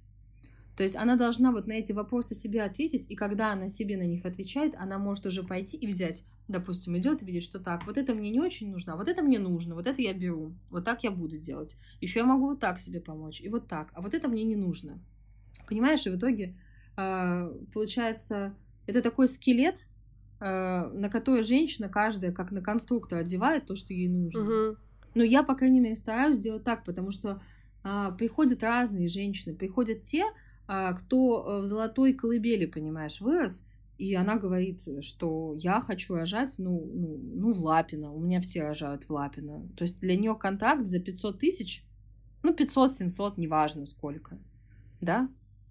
Ну, вот как бы такие женщины приходят. И есть те женщины, которые приходят и говорят, что вот им а, там две с половиной тысячи рублей на э, билет на семинар ей там, не знаю, подарила там кто-нибудь на день рождения. Угу. То есть это пришли разные женщины, не сидят на соседних стульях, и каждая из них должна уйти оттуда э, с, с какой-то информацией, которая ей поможет. Конкретно ей, потому что они все очень разные. Поэтому задачи передо мной стоят, чтобы ты понимала, ого-го, наполеоновские. Я ну, представляю. Ну, я да, ну, альхамдуля, э, получается что-то менять. Э, в первую очередь э, понимание вот в головах самих женщин. Знаешь, многие думают, что я как-то агрессивно, опять же, настроена к медикам, да, потому что я как бы сама человек-система, да, но потому что мы часто обсуждаем то, как это происходит на Кавказе, это, конечно, часто, ну, просто элементарно нарушает права человека, да, и вообще ну, многие работают так, как нельзя работать. А, но при всем при этом э, когда они приходят на семинар, они понимают, что я не ругаю никого, и наоборот говорю, что девочки, вот вы жалуетесь, что, врач, что врачи так делают. А вы понимаете, что 9 из 10 приходят и говорят, я устала ходить беременная, проколите мне пузырь, я хочу родить. И тут вы десятая, которая не хочет, чтобы ей прокалывали пузырь, а которая хочет естественные роды. То есть вы понимаете, что вот э, когда есть спрос, есть предложение. Поэтому э, на Кавказе нет спроса сейчас на нормальное человеческое отношение. Нет спроса на э, гуманный подход в родах.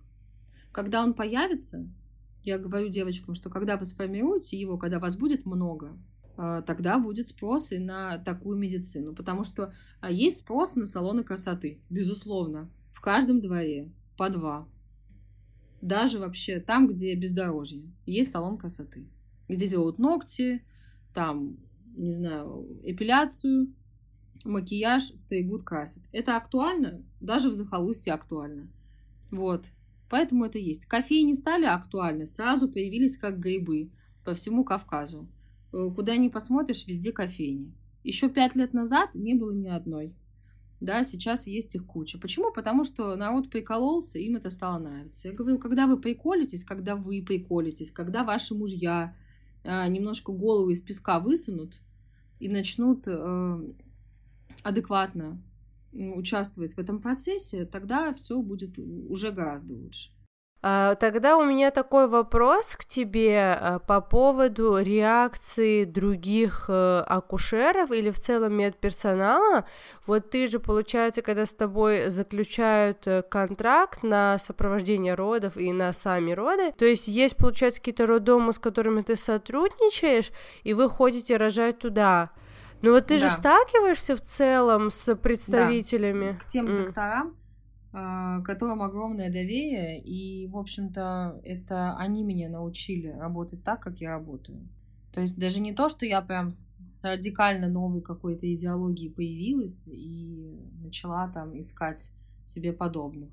Это не совсем так, это немножко другая история, она длинная, но я э, в целом я поняла твой вопрос. Я хочу сказать, ну, что, во-первых, я стараюсь все-таки на потоке тоже э, дежурить, потому что то, что ты видишь на потоке, ты можешь очень годами работать на контрактах, и ты этого не увидишь. И это расширяет э, как бы твою практику, количество кейсов, которые ты видишь на потоке, можно там за смену а, увидеть столько сложного, необычного, в этом поучаствовать, это понять, плюс если еще есть аналитические навыки и желание анализировать то, что происходит, то можно очень многому научиться. Поэтому ну, взаимодействуя с большим количеством врачей и акушерок, могу сказать, что ну, все люди разные, а, но что в целом практически ни у кого не бывает злого умысла как-то,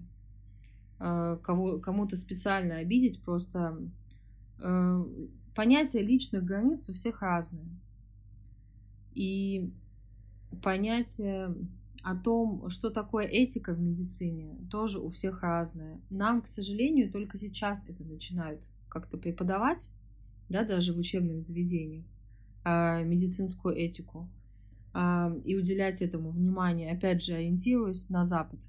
Но люди старшего поколения часто, ну там в Советском Союзе Э, образ врача и вообще медика, он был совсем другой, не такой, как сейчас. Жизнь изменилась, кто-то перестроился, кто-то нет. Но вот это понятие хороший врач или хорошая акушерка, это настолько субъективное мнение. То есть э, есть женщины, которым вообще, вот они говорят, со мной не нужно сисюкаться, мне нужно гаркнуть или там жахнуть меня, и тогда я только я соберусь. Понимаешь? Вот есть такие женщины. А есть такие, которые, вот она как нежный цветок, на нее грозно посмотришь, все, она уже вся в слезах, э, ей плохо, и угу. поэтому ну, надо все-таки стараться к каждому человеку искать подход, хотя бы минимально, и для каждой женщины найти доброе слово. Ну, вот это я считаю, что э, если человек, он сам по себе изначально эмпатичен, если в нем нет вот этой агрессии, да, скрытой, которую он готов на кого-нибудь вывалить, то все-таки найдется хотя бы одно-два добрых слова для каждого человека. И, к счастью, таких врачей и акушерок немало. Поэтому ну, там есть своя кухня, есть своя кухня, просто те акушерки, которые исключительно работают на потоке, э, у них э, отличается работа от э, той работы, которую делают индивидуальные акушерки.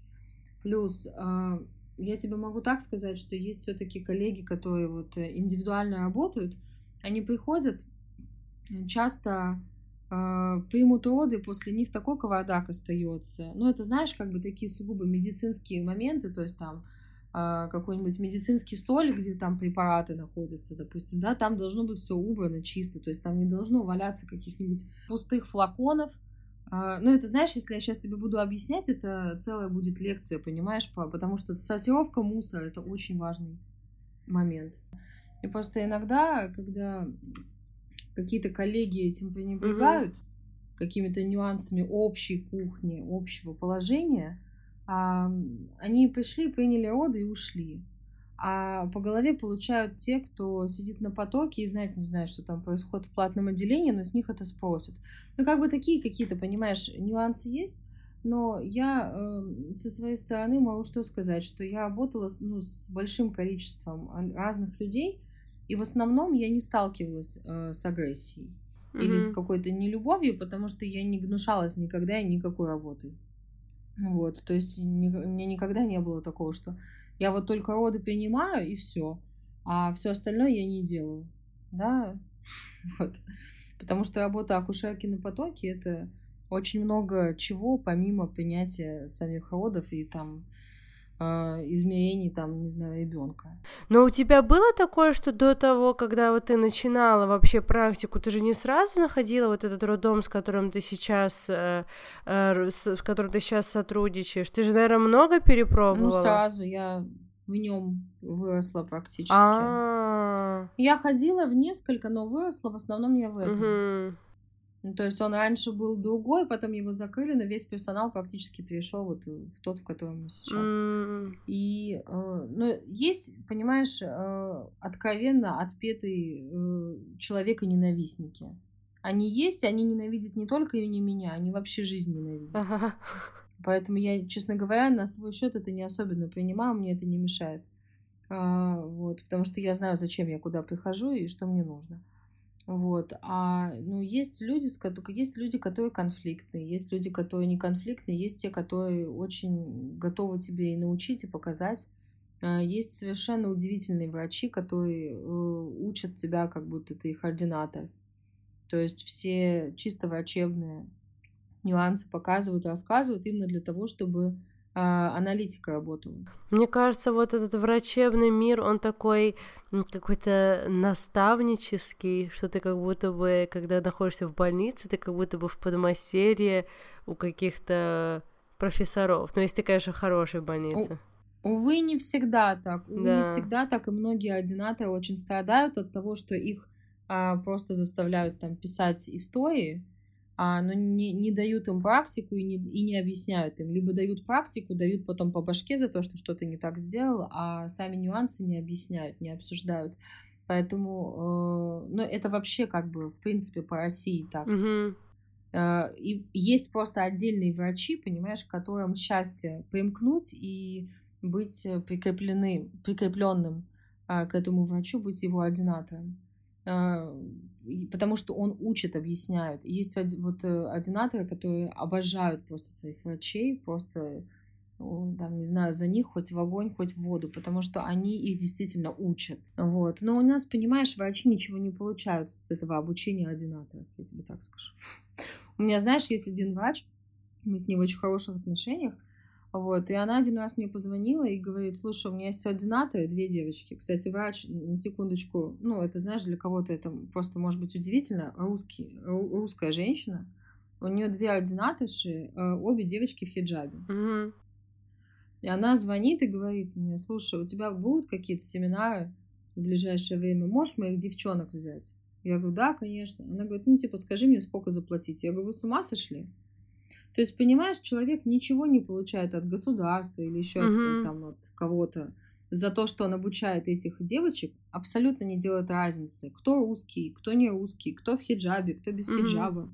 И более того, готов вкладываться в их обучение еще из своего кармана. А. Есть такие люди, такие люди есть. И не могу сказать, что это уж совсем один случай на миллион. Есть врачи, которые э, болеют этим. Но ты понимаешь, это огромная разница быть врачом, э, который лечит пациентов, э, и быть э, еще при этом учителем. То есть можно быть прекрасным врачом, но ты не хочешь и не можешь учить. Это, ну, это разные вещи, это просто чудо, когда в одном человеке это сочетается. Понимаешь? Ай. Поэтому тут нельзя сказать, что все, все редиски, кто там, не знаю, не вкладывается, допустим, в ординаторов или тем более в акушерок. Ну, мне, к счастью, понимаешь, везло. Можно на этой оптимистической ноте, э, ноте надежды, перейти к следующему блоку, который касается абьюза в партнерских отношениях. И даже у нас есть такой хедлайн из э, комментариев, просто я его почитала, подумала, ой-ой-ой, а что если муж стал абьюзером только по причине моей неуверенности в себе? Или моей скованности. Ну, это, это ведь моя проблема, если я исправлю себя, и он исправится. Это просто здесь каждое предложение, это... Ну, жертва. Да. Я жертва, жертва, жертва, я жертва. Я во всем виновата. Она написала, Смотри, это ведь а... моя проблема. Да, не его проблема, конечно, это ее проблема. Вот. А, ее проблема только в том, что она считает, что это нормально, и она с этим живет вот так. Я что могу сказать? Я, безусловно, не психолог, но мне кажется, это будет мое следующее образование в той или иной степени. Я не думаю, что это будет еще одно высшее, но что-то я думаю, что я более глубоко пойду изучать. Но, anyway, пока, э, да, у меня нет регалий по психологии, но как бы то, к какому выводу я пришла. Да, что нельзя стать абьюзером во взрослом возрасте вдруг от чего-то. Да, то есть то, как мы себя ведем во взрослом возрасте, это то, что мы выучили. Сто процентов. Это те шаблоны, которые мы приобрели до подросткового возраста, ну, включительно. И по этим шаблонам мы живем во взрослом возрасте. То есть это не то, что если 30 лет человек э, начал бить свою жену, к примеру, или унижать ее, говорить ей, что она там ничтожество, э, то это ее вина. Нет. Э, да, бывают женщины, которые э, сами такие, как сказать, да, провоцирующий такой тип, который нарывается, есть такие. Но если э, ее мужчина психологически адекватный человек, он не будет на это вестись. А, знаешь, довести до края можно любого человека. Это правда. Самого мягкого, самого сдержанного, самого с хорошим э, характером. Но то, как человек поступит на этом краю, зависит уже только от него. Понимаешь, э, довести мужчину до этого края можно, любого. Но только здоровый психологический мужчина, если он видит, что женщина у него не в себе, и она вот делает ну, как бы откровенные манипуляции, откровенные провокации на то, чтобы вывести его из себя, чтобы он там поднял на нее руку или еще что-то, он может либо а там начать ее лечить, либо Б сказать, знаешь что, как бы, я так не хочу общаться, я так не хочу жить, я не буду вот в этих отношениях. И он просто уйдет. А психопат, он будет с ней жить, будет ее бить, будет ее унижать, и будет с ней жить, и опять бить и унижать. Проблема не в ней, вот в данном случае. То есть нельзя человека спровоцировать на агрессию, если в нем этого нет. Если для него это неприемлемо. Это, понимаешь, точно так же э, в медицине может быть какой угодно неадекватный пациент, но врач, если он сам по себе психически устойчивый, адекватный, он не пойдет на это. Точно так же и мужчина. Какая бы женщина взбалмошная ни была, ну, если для него это неприемлемо, у него нет, угу. у него нет потребности решать это через силу. Он найдет другой выход. Да, возможно, это будет развод если она не хочет э, лечиться, не хочет менять свое поведение. Ну, потому что невозможно так жить нормальному человеку, так жить невозможно. А если э, вот как бы встретились два одиночества невротических, вот она будет, допустим, его провоцировать, он будет ее понимаешь, э, в обратку ей устраивать. Либо наоборот, а, он будет просто на ней отыгрываться за все там, за все то детство и за все те унижения, которые ему мама с папой из первой учительницы нанесли. А, вот. Она это будет терпеть, и она будет вот так же, как э, девушка, которая написала, а, это прям благодатная жертва такая, знаешь, которая, ну это же я виноват. Вот если я буду хорошей, он тоже будет хорошим. К сожалению, пока вот э, все э, психологи, которых я слушала, вот именно те, которые работают в кризисных центрах, да, по помощи жертвам насилия, они все говорят, что это ошибка. Потому что обычно есть вот этот круг насилия, когда вспышка, а, потом примирение и потом опять нагнетение э, обстановки. То есть после того, как э, агрессор, он взорвался, а, он чувствует свою вину, он становится хорошим, и жертва думает какое-то время, что если она будет э, зайкой и киской, то, в общем, он тоже не будет ее наказывать. Но ошибка в том, что это не она решает, когда ее наказать. Это решает э, он сам, агрессор, решает, когда и кого он будет наказывать. И часто причина вообще не в ней. То есть это все происходит вот эти э, ситуации в голове у этого агрессора. Угу. Это не связано с жертвой, бывает вообще. То есть это у него в голове происходит, и он доходит до точки кипения, и он на ней отыгрывается. И тут ты не, ты не можешь перевоспитать. К сожалению, абьюзер понимает только э, силу, равную ему хотя бы, либо силу э, более как бы мощную, чем он сам. Угу. Поэтому э, это утопия перевоспитать. К сожалению, нет. То есть надо понять, что либо ты э, лечишь себя, то есть лечить взрослого человека невозможно, если он сам этого не хочет. Можно лечить себя. Вот. А просто часто те женщины, вот, которые сталкиваются с, вот, с насилием дома, когда они начинают ходить э, к психотерапевту, а, они там не находят способ, как сделать из их мужа а, безопасного для них партнера. Они просто понимают, что они не хотят так больше жить и уходят. Вот. А, бывает, что вот эти агрессоры, они тоже ходят к психотерапевту, но там, понимаешь, определенные психотипы, что они довольно изворотливые, лживые, а, часто бывают, э, поэтому они могут психотерапевту врать и говорить там что-то. Плюс, знаешь, как, ну, с ними тяжело работать, это нужны какие-то супер способности, действительно, именно очень узко специализированные. Угу. Именно. Но это при этом человек сам должен понимать, что он насильник, как минимум, что он физически, если он бьет другого человека, то он насильник. Он абьюзер, он проявляет насилие, а он разрушает личность другого человека. И по большому счету это может быть и уголовное дело. То есть это, ну, это, это очень-очень плохо. И человек должен очень сильно понимать степень низости своего поступка и очень сильно хотеть поменять свою жизнь. И очень долго того, лечиться. Да, и не ради того, чтобы его жена от него не уходила.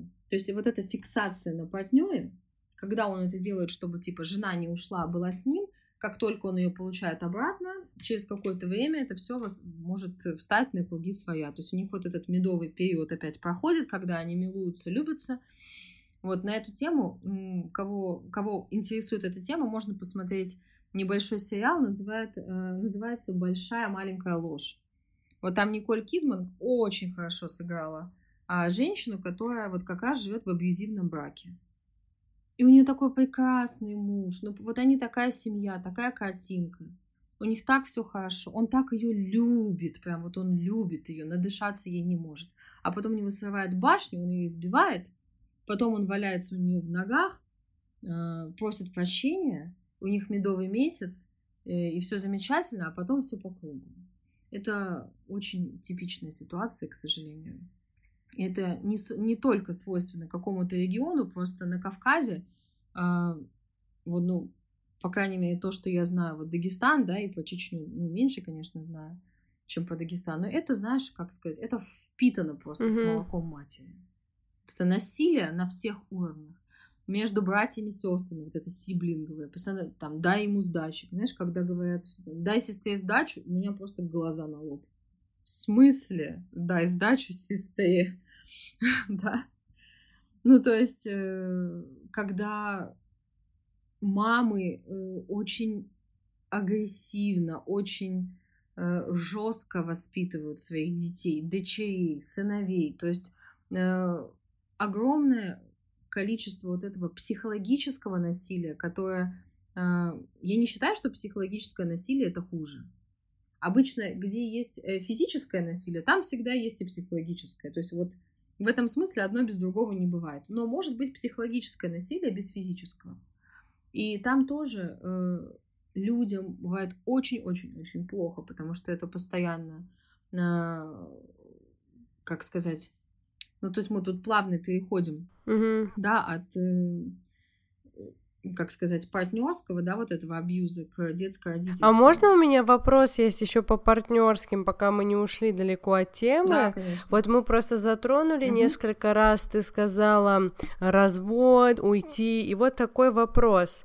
Очень часто, когда вообще ты упоминаешь какую-то возможность развестись с человеком, что э, потому что Всевышний же дозволил развод, да, это действие крайне нежелательное, э, нелюбимое Всевышним, но дозволено. И когда ты э, указываешь на какие-то причины, по которым возможен развод, то есть мужчина может развестись с женщиной или женщина может развестись с мужчиной, э, когда это происходит, люди начинают тебя обвинять в том, что ты что, типа, призываешь людей к разводу, и, э... Да, ты разве не знаешь, да, положение человека, который призывает к разводу, да? И вот тут типа задали того, такой вопрос. семью. Да.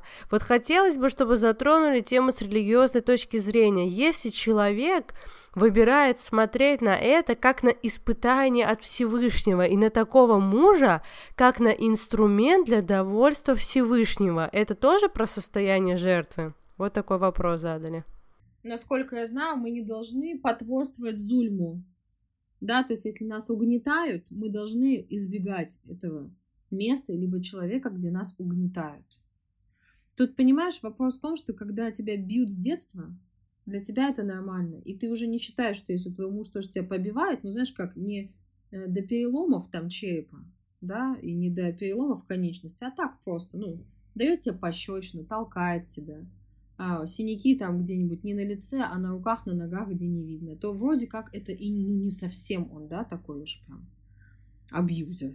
При этом, если он еще хороший отец, и там и не бухает, и не наркоман, и не играет там в карты, вот, то вроде как и, ну, не совсем вообще хороший, да, и все же еще тебе, знаешь, как вот этим газлайтингом занимаются, все тебе говорят, да посмотри, как он классный, да он же вообще, да ты где такого найдешь, да кому ты нужна там с детьми, ну и все, это, понимаешь, это, ой, это я могу еще три часа говорить про это, это mm-hmm. ужасно, это просто тошниловка, если честно. А, просто что делают с, люди, с людьми, что делают люди друг с другом, как нет уважения друг к другу. Уважением это все можно победить, но люди просто не уважают друг друга. От этого все проблемы на самом деле. Вот, и а, такая девочка, которую били с детства, мама, папа, либо кто-то один из них, а, она воспринимает это не как то, что, знаешь, типа, что? В смысле дал пощечину? Это же катастрофа. Девочка, которую никто не бил, и которая выросла в уважении, с хорошей самооценкой, если ей дадут пощечину, она уйдет в тот же день. Какая бы она, знаешь, не была религиозная, и степень ее религиозности никак не понизится от того, что она не захочет это mm-hmm. терпеть.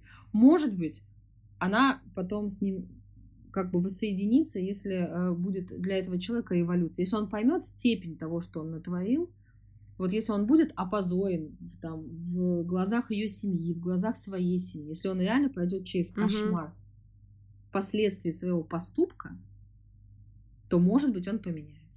Но если человек будет говорить, да я просто и так чисто же есть, там, леща дал, чтоб это нормально себя вела, не моросила, мужа слушалась там, туда-сюда, сюда-туда, понимаешь? То, конечно, это будет, ну, это будет продолжаться. Испытание — это э, то, на что ты как бы не можешь влиять, то, что от тебя, ну, не зависит.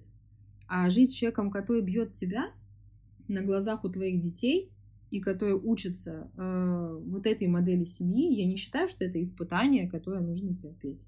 Ну, то есть, как бы многие считают, что нужно и терпят, но э, когда говорят, что я ради детей живу, ну, ради детей, чтобы что?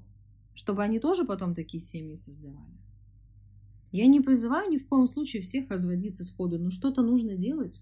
Изначально нужно, конечно, не выбирать, понимаешь, максимально тех, у кого есть звоночки. А звоночки очень часто бывают. Вот тут, кстати, спрашивали, как опознать э, по как опознать э, в общении абьюзера, то есть какие, например, у него черты есть характерные. Ну, я не эксперт, конечно, в этом вопросе, но как я поняла, что большинство из них это, знаешь, такие дерзкие, резкие, вот, знаешь, такие бруталы, альфа-самцы, которые, знаешь, гоняют на машинах. Ну, это, безусловно, не uh-huh, все, uh-huh. да. Но я просто говорю, что, знаешь, вот это просто на Кавказе. Ну, образ, да, это мачизма, наш образ, очень да, мачизм. Куль, да, культура мачизма, что ты такой вообще э, капитальный красавчик.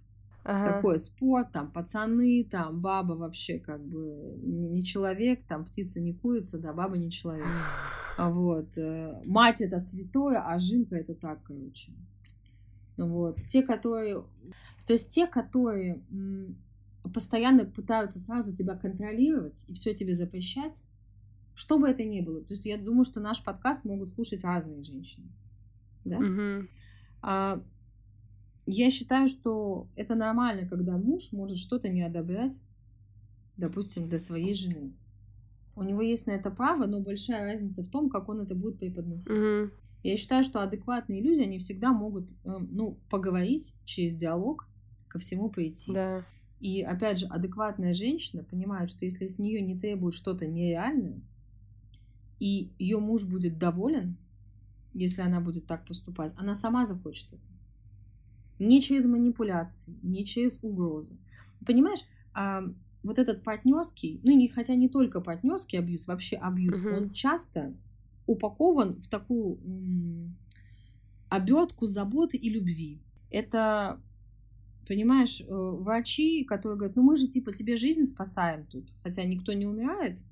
Ну, типа, мы вот тебе жизнь ага. твоему ребенку спасаем, поэтому мы на тебя там айон там и даем тебе там, не знаю, по мордасам и говорим, какая ты там, не знаю, сейчас ты укокошишь своего ребенка. Ага. Муж, который типа тоже ее любит и заботится, он ей говорит, что все ее подруги э, непонятно кто, э, все ее окружение там идиотки, ей ни с кем не надо общаться, ей не надо работать, ей не надо вообще ни с кем общаться, кроме его мамы и сестер, потому что даже ее сестры там еще под вопросом. Это знаешь, э, очень религиозные абьюзеры, они говорят, что вот это вот как бы такие там, Доводы есть, да. или, или у них непонятная акыда, и от них нужно держаться подальше, от таких вот родственников и от таких вот эм, подруг, понимаешь, школьных, а то мало ли что. То есть вот как бы когда женщина понимает, что он начинает ее в такое кольцо, короче, понимаешь, уже mm-hmm, замыкать, да. что отрезаются все ее связи, потому что еще на уровне бывает на этапе, точнее того, когда она засватана, уже это может начинаться, а, что он уже начинает ей диктовать, э, что она будет там, не знаю, носить, это может быть у девушки, которая в хиджабе ходит полностью. Угу. При этом э, по всем нормам. Но он ей будет говорить, что этот цвет не тот, этот фасон не тот. И понимаешь, то есть, грубо говоря, когда вы чувствуете, что человек хочет на вас жениться, но при этом он хочет вас постоянно исправлять, но ну, это как минимум звонок, на мой взгляд. Когда э, о тебе заботятся и тебя любят, но при этом тебе плохо, это, это плохо, это плохая ситуация. Э, вот. То есть потому что э, человек, о котором заботится и которого любит, он чувствует себя счастливым. А если женщина чувствует себя несчастной и чувствует, что она страдает, значит, это не просто забота Блин, и какая любовь. Это, скорее мысль. всего, забота о себе. Но это не моя мысль, к сожалению. Но... вот. Но я с ней очень согласна. Вот, понимаешь? И точно так же бывает у детско-родительских отношений, что отец бьет своего сына, чтобы он был мужиком, понимаешь, да. из заботы. Тут тоже написали вопрос типа, что родители это делают, чтобы характер закалять, или еще написали, а, вот э, тебя, если, например, явно притесняет отец или кто-то еще, а ты и подавляет в тебе все твои я хочу, э, но э, ты типа остаешься в этих отношениях отношениях, потому что надеешься усмирить свой навс таким образом. Насколько это адекватный подход? Ну, Неадекватный. Слушай, каждый может жить как хочет. Хочет э, ломать себе хайбет и думая, что он устрем... Э, как сказать, усмиряет свой навс, это личный выбор человека. Пожалуйста. Ну, возможно, просто сейчас с таким большим доступом информации люди начинают понимать, что навс мы усмиряем по личному желанию и по своему осознанию, не когда тебя за шкирку к этому принуждают и ставят тебя в такие условия. Это не уже не, ну, это не усмирение навс, это что-то другое. Ну, в общем, э, ислам учит мягкости друг другу, уважению. Но, к сожалению, люди, которые воспитанные, огромное поколение вот этих э, травматиков, они берут оттуда хадисы не по мягкости, они берут оттуда хадисы про э, жестокость. Угу. Это минус людей. То, что они э, берут те права, которые им нравятся, и не берут те обязанности, которые на них возложены. Да, то есть это не проблема региона, прям так, да, что это не то, что идеология такая, но просто жизнь такая. Если посмотреть, как э, люди жили в горах, это же ну, очень тяжелые условия жизни. И часто там бывает не до сантиментов, и часто это бывает просто вопрос выживания. Поэтому жестокие матери, ну, как они не то, они не то что жестокие, они, а, они черствые, с отсутствием эмоционального интеллекта. Они черствые, они грубые, они холодные. Они занимаются только вот э, тем, что вот, чтобы была еда, чтобы была одежда, и чтобы не было стыдно перед э, соседями. Это все. Угу. Очень много людей пишут о том, что я очень люблю свою маму, но я не могу ей об этом сказать. Я никогда не слышала, чтобы она меня э, говорила мне, что она меня любит, и чтобы она меня обнимала. Такого тоже я не помню. Но как ты думаешь, люди, которые вот, э, вот ведь все-таки большинство сейчас и в Дагестане, и в Чечне, и в других северно-кавказских республиках, которые это понимают. И как ты думаешь, вот уже следующее поколение, то есть дети вот этих девушек, которые тебе это пишут, вот в следующем поколении этот подход изменится, и, или сколько надо времени, сколько даже пройти времени, потому что мы уже с гор вроде бы спустились, у нас уже не стоит вопрос э, выживания, так как он стоял раньше.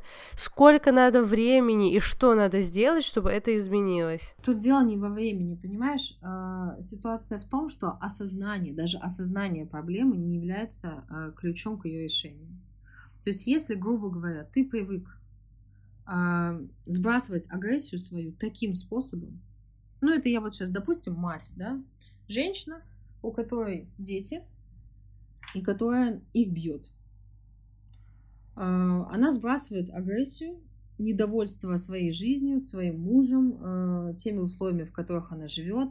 А, плюс она проецирует на них то, как с ней поступали ее родители.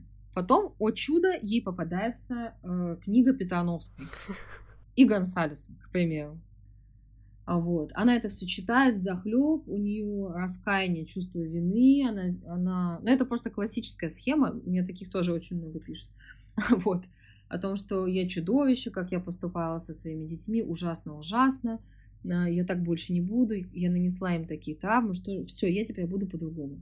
Но когда она опять доходит до точки кипения, либо какой-нибудь триггер, да, то есть совершенно не обязательно копить в себе месяцами, чтобы потом взрываться. Есть триггеры, которые вот оно, ты с ним сталкиваешься, и у тебя мозг перемыкает. Потому что это вот на то он и есть триггер, да, что это вот как кнопка, на которую пук, и ты угу. взрываешься. При том, что даже если вроде как тебе кажется, что ты вот у тебя нормальное настроение, ты отдохнувший, но на это ты вот так реагируешь, потому что у тебя такие нейронные связи. И все, и, и опять, понимаешь, каша. Опять она месит этих детей, орет, обзывает, э, бьет, Потом, потом она вообще у нее э, э, супер э, расстройство наступает, что я же понимаю, что я делаю теперь. Раньше-то я не понимала, а теперь я понимаю. И все. И у нее там, понимаешь, э, еще хуже она себя чувствует, а в итоге там уже чуть ли не биполярка. Мгм. Потому что одна ее личность это чуткая мать, понимаешь, которая все понимает, а другая мать, которая уничтожает своих детей. То есть понимание ситуации, оно далеко не всегда является, опять же, ключом к ее решению. Точно так же мужчины понимают, что да, я чудо, я вообще, я трус, я ничтожество, раз я поднял на женщину руку. Но потом что-нибудь ему не понравится или что-нибудь его стригерит, он опять ей вмажет. И он прекрасно понимает. То есть тут надо работать, на мой взгляд, только с психотерапевтом. Может сколько угодно пройти времени, ничего не изменится, пока люди не начнут лечить, пока они себя не вылечат, они не э, создадут у себя в головах новые нейронные связи и не дадут этот опыт детям. Это Мало очень понимать надолго. собой и дубасить своих детей. То есть ты должна сначала вылечиться сама, и вот в вылеченном состоянии э, вырастить этих детей. Чтобы у них не было опыта этой агрессии. Чтобы у них не было опыта срыва на, как бы, на тех, кто слабее тебя. Просто, э, я говорю, мать может на самом деле издеваться над ребенком тысячу способов. Тот человек, который вообще должен защищать. И вот это, э, мы же как считаем, да, что дом это наша крепость, Мгм. ну, в идеале, да? То есть ты дома, ты в безопасности, вот. Весь мир там полыхает огнем, но ты приходишь домой, все, и ты в безопасности. А ты представляешь, сколько людей, которые приходят домой, и вот там у них начинается жара. То есть они в школе, на работе, еще где-то отдыхают, они приходят дома, и у них там непонятно что. И это, это хуже всего, когда тебе дома, хуже, чем где бы ты ни было. Я думаю, ты очень правильную мысль сказала про то, что мамы должны в первую очередь э, не то чтобы думать о себе, но в первую очередь, э, если они думают, как они думают, что они думают в первую очередь о детях, то они должны в первую очередь заниматься собой, и это как бы ну, элементарное правило кислородной маски, что сначала надо на себя надеть, потом на ребенка, и нам Конечно. вот в университете тоже, я это назвала эффектом банана, у нас спросила наша преподаватель-психотерапевт, вот если у вас есть банан и ваш ребенок голодный, вот ш- как вы распределите этот банан? И все у нас одногруппники с такой гордостью говорили, я весь банан отдам ребенку, ведь он голодный. Она сказала, нет, надо половину съесть Если я самим. голодная, я тоже съем Да, кусок. надо сначала съесть половину самим, и потом половину отдать ребенку, чтобы у вас были силы найти второй банан. То есть, как бы это э, очень элементарно, то, что Конечно. всем детям нужны э, здоровые и Конечно. счастливые мамы, иначе они будут нездоровые и несчастливые. Понимаешь, вот да, то есть тут должно быть не деструктивное материнство, когда ты себя а, просто загоняешь в какие-то нереальные условия, где ты а, завтрак, обед, ужин, а, там ка- каждый раз э, у тебя каждый день генеральная уборка, идеальная чистота на крахмаленные воротнички, а, иллюзия идеальной мамы, которая вымоталась, и она ничего не хочет. Она вот это типа все делает для других, а для дру- другим-то это нафиг не надо, если она это делает через надлом.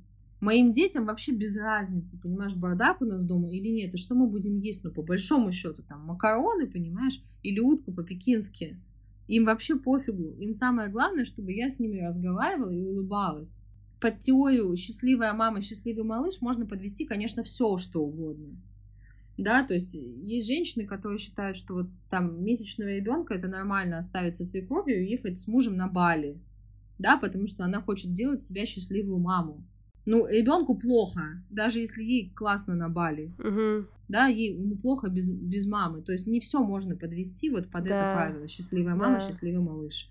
Да, есть как бы вещи, которые мы должны понимать адекватно, что если мы завели ребенка, это не прилетело тебе. То есть это наличие ребенка, это прямое следствие каких-то твоих действий, Мгм. скажем так. И ты понимала, что э, эти следствия это не кукла, которая живая игрушка, которую вот э, рожу себе куклу, она будет улыбаться, настоящая, и я буду ей там одевать э, красивый памперс и буду ей покупать какую-нибудь красивую одежду. Это человек, э, это личность. У нее может быть э, определенная психика, могут быть болезни, наследственные, врожденные, приобретенные, все что угодно может быть. К этому, ну, теоретически нужно быть готовым. Но это не значит, что нужно свою жизнь класть на алтарь вот так вот и потом попрекать всех. Никому не нужны эти жертвы. Мгм. Детям только плохо от того, что мама выворачивается на, наизнанку себя и потом еще этим попрекает. Даже если она не попрекает, все равно плохо, потому что ребенок в какой-то момент вырастает и понимает, что у мамы нет своей жизни, мама не улыбается, маме плохо. Или что мама улыбается только когда я улыбаюсь. Человек не должен все время улыбаться. Мы все должны проходить и какие-то травмы, Мгм. особенно мужчины. Особенно мужчины. Они вообще не могут вырасти из мальчика в мужчину, если у них нет деструктивного опыта. Это вот, ну, мое личное мнение. Мгм. Поэтому это огромнейшая ошибка вот кавказских матерей, которые пытаются своих сыновей от всего оградить. Огромнейшая. Потому что она по факту женит потом бородатого мужика, понимаешь, а он дитё, Мгм. который вот с одной мамки, другой мамки. Только Перешел. там он себя чувствует сильным, и он начинает ее строить и отжимать, эту свою жену. Поэтому она за него вынуждена бывает все решать. Ну, это ужасно, понимаешь? Я говорю, это можно отдельный э, подкаст, мне знаешь, как сказать, э, завести и э, там по, по два часа говорить на каждую из этих тем, потому что тут можно бесконечно, понимаешь, и матчасть, и примеров из жизни. И это очень-очень грустно. Просто возвращаясь опять Мгм. к тому, что, извини, я сейчас договорю, мгм. Э, возвращаясь к тому, что насилие внутри вот детско-родительских отношений, оно очень разное. То есть это совершенно не обязательно битье. Часто это манипуляции, именно родительские. Да, потому что дети-то не умеют манипулировать, пока мы их не научим. И то они до определенного возраста, то даже если мы их учим, они это не умеют. делать. То есть вот это чувство вины, постоянно сравнивание с другими, а, постоянно э, угрозы, шантаж, когда мы начинаем торговать своей любовью, когда мы начинаем говорить детям, что если ты это делаешь, то я тебя люблю. Мгм. Если ты так не делаешь, я тебя не люблю. Если ты хороший мальчик, я тебя люблю. Если ты плохой мальчик, ты все. Ты, ты мне не нужен. Когда родители начинают якобы ради, допустим, блага ребенка, начинают его ломать. То есть вот банально там, не знаю, оденься во все теплое и не ходи там, не знаю, нигде, кроме там, кроме как по асфальту. И это все ради тебя, чтобы ты был послушным мальчиком, чистым, красивым, чтобы все на тебя смотрели и думали, ах, какой хороший ребенок, и я тебя фоткала в Инстаграме, и все тоже говорили, ах, какой хороший ребенок. Ну, грубо говоря, да. Мгм. А, я вот там, ты должен есть. Вот эта тема пищевой агрессии, которой О, Я посмотрела твои эти сторисы. Посмотрела? Жесть. Жесть, да? Жесть. Реально жесть, как она есть. А, я очень, как сказать, внезапно этой темой занялась. То есть у меня был курс, который я проходила по прикорму пищевому поведению. Вот. Но как-то отдельно меня эта тема сама по себе не прикалывала. Ну, окей, ну, педагогический прикорм. Ну, хорошо, как бы естественное продолжение событий от грудного вскармливания. Хорошо.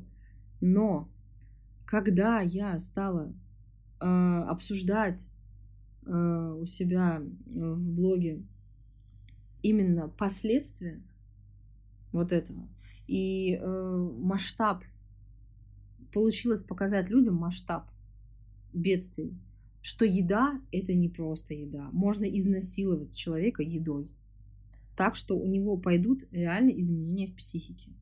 И, к счастью, получилось вот эту папку создать таким образом, что я показала и э, примеры со, как бы со стороны вот этого насильника Да, да. пищи, да, когда мать заставляет, и что она чувствует при этом, да, потому что она же не враг своему ребенку, она говорит, я не могу, он когда не ест, я умираю, Да. а когда он ест, у меня крылья.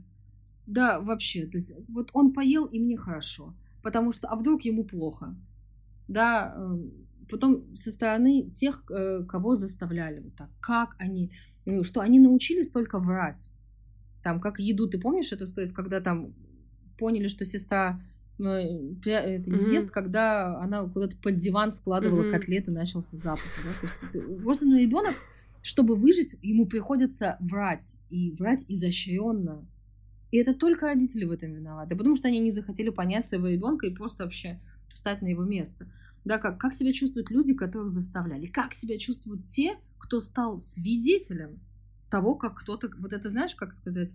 Э, Это называется даже, есть эм, какой-то термин, когда не синдром свидетеля, а травма свидетеля. Вот, травма свидетеля, когда э, даже ребенок, которого не заставляли есть, но он увидел, как тетя выливает там, не знаю, тарелку борща на голову его двоюродного Я, брата. кстати, вот это видела, когда тарелку борща выливают на... Ну, у меня не было проблемы с э, Ну, большим... тебя была травма свидетеля. Да, у меня не было проблем с большим количеством еды, с тем, что меня заставляли есть, но я видела на сборах по танцам, что э, на парня, который что-то там поф- пофыркал на суп, наш э, педагог по танцам, вылил ему на голову, и это для меня действительно было очень ярким событием моего детства.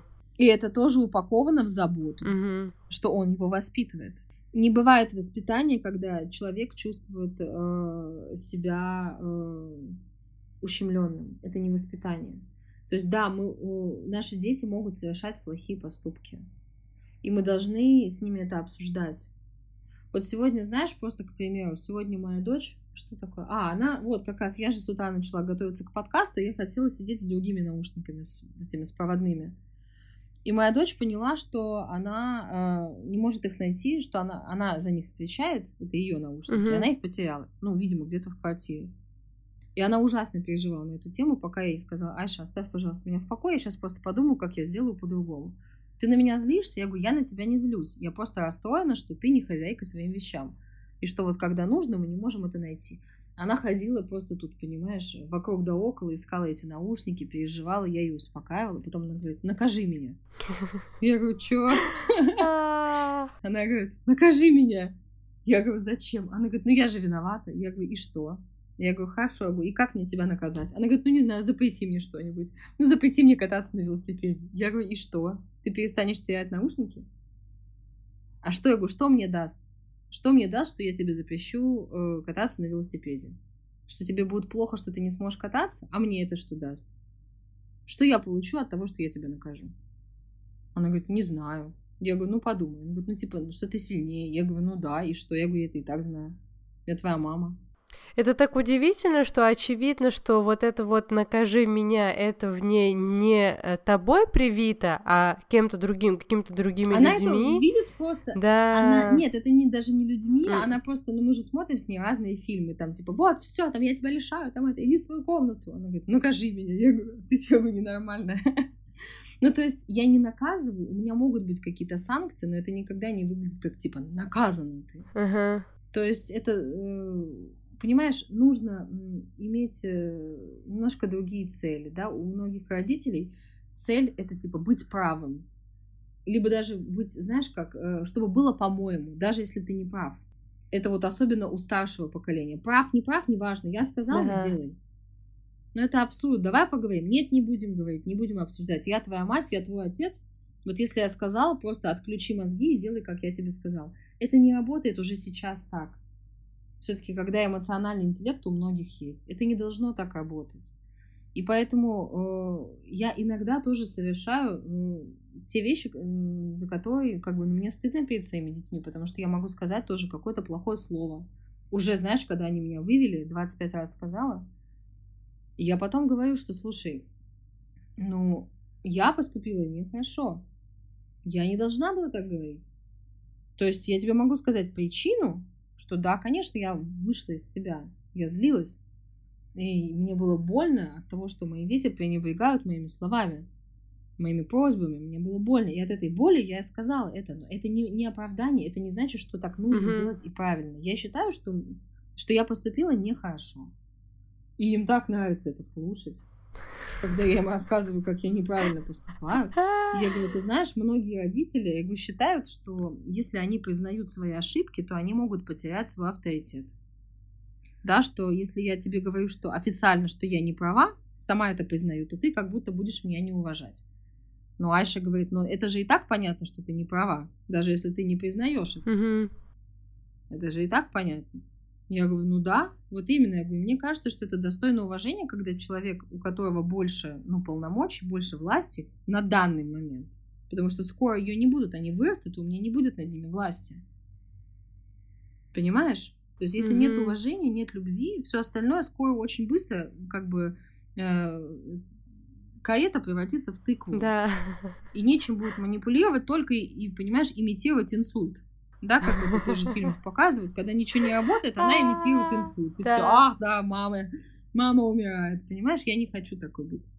Вот, я хочу другие, как бы, ну не то, что я не рычаги воздействия, я хочу, чтобы просто мы могли нормально общаться без вот этого надрыва. Но это очень сложно. И э, я считаю, что чтобы не превратиться в агрессора, да, не превращаться в него хотя бы периодически, а, надо не пытаться быть идеальной.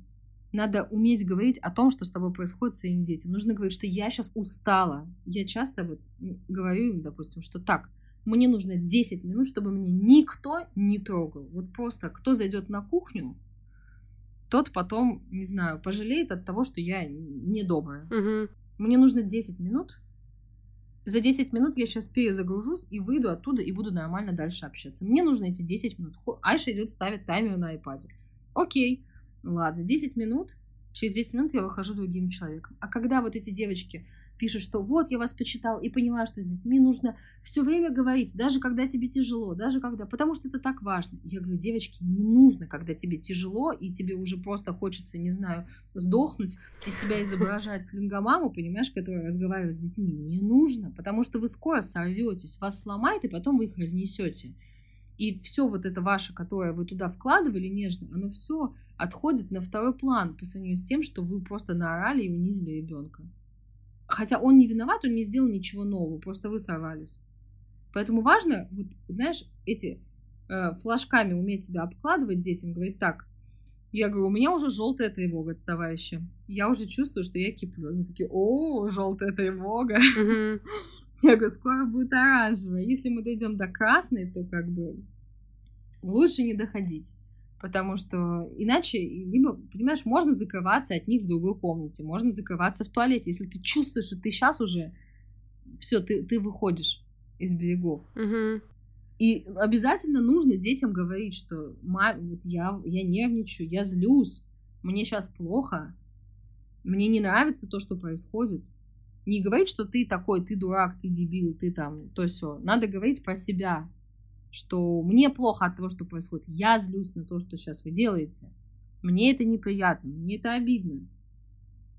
Дети прекрасно это понимают. Но это не значит, что они будут сходу делать все с первого раза.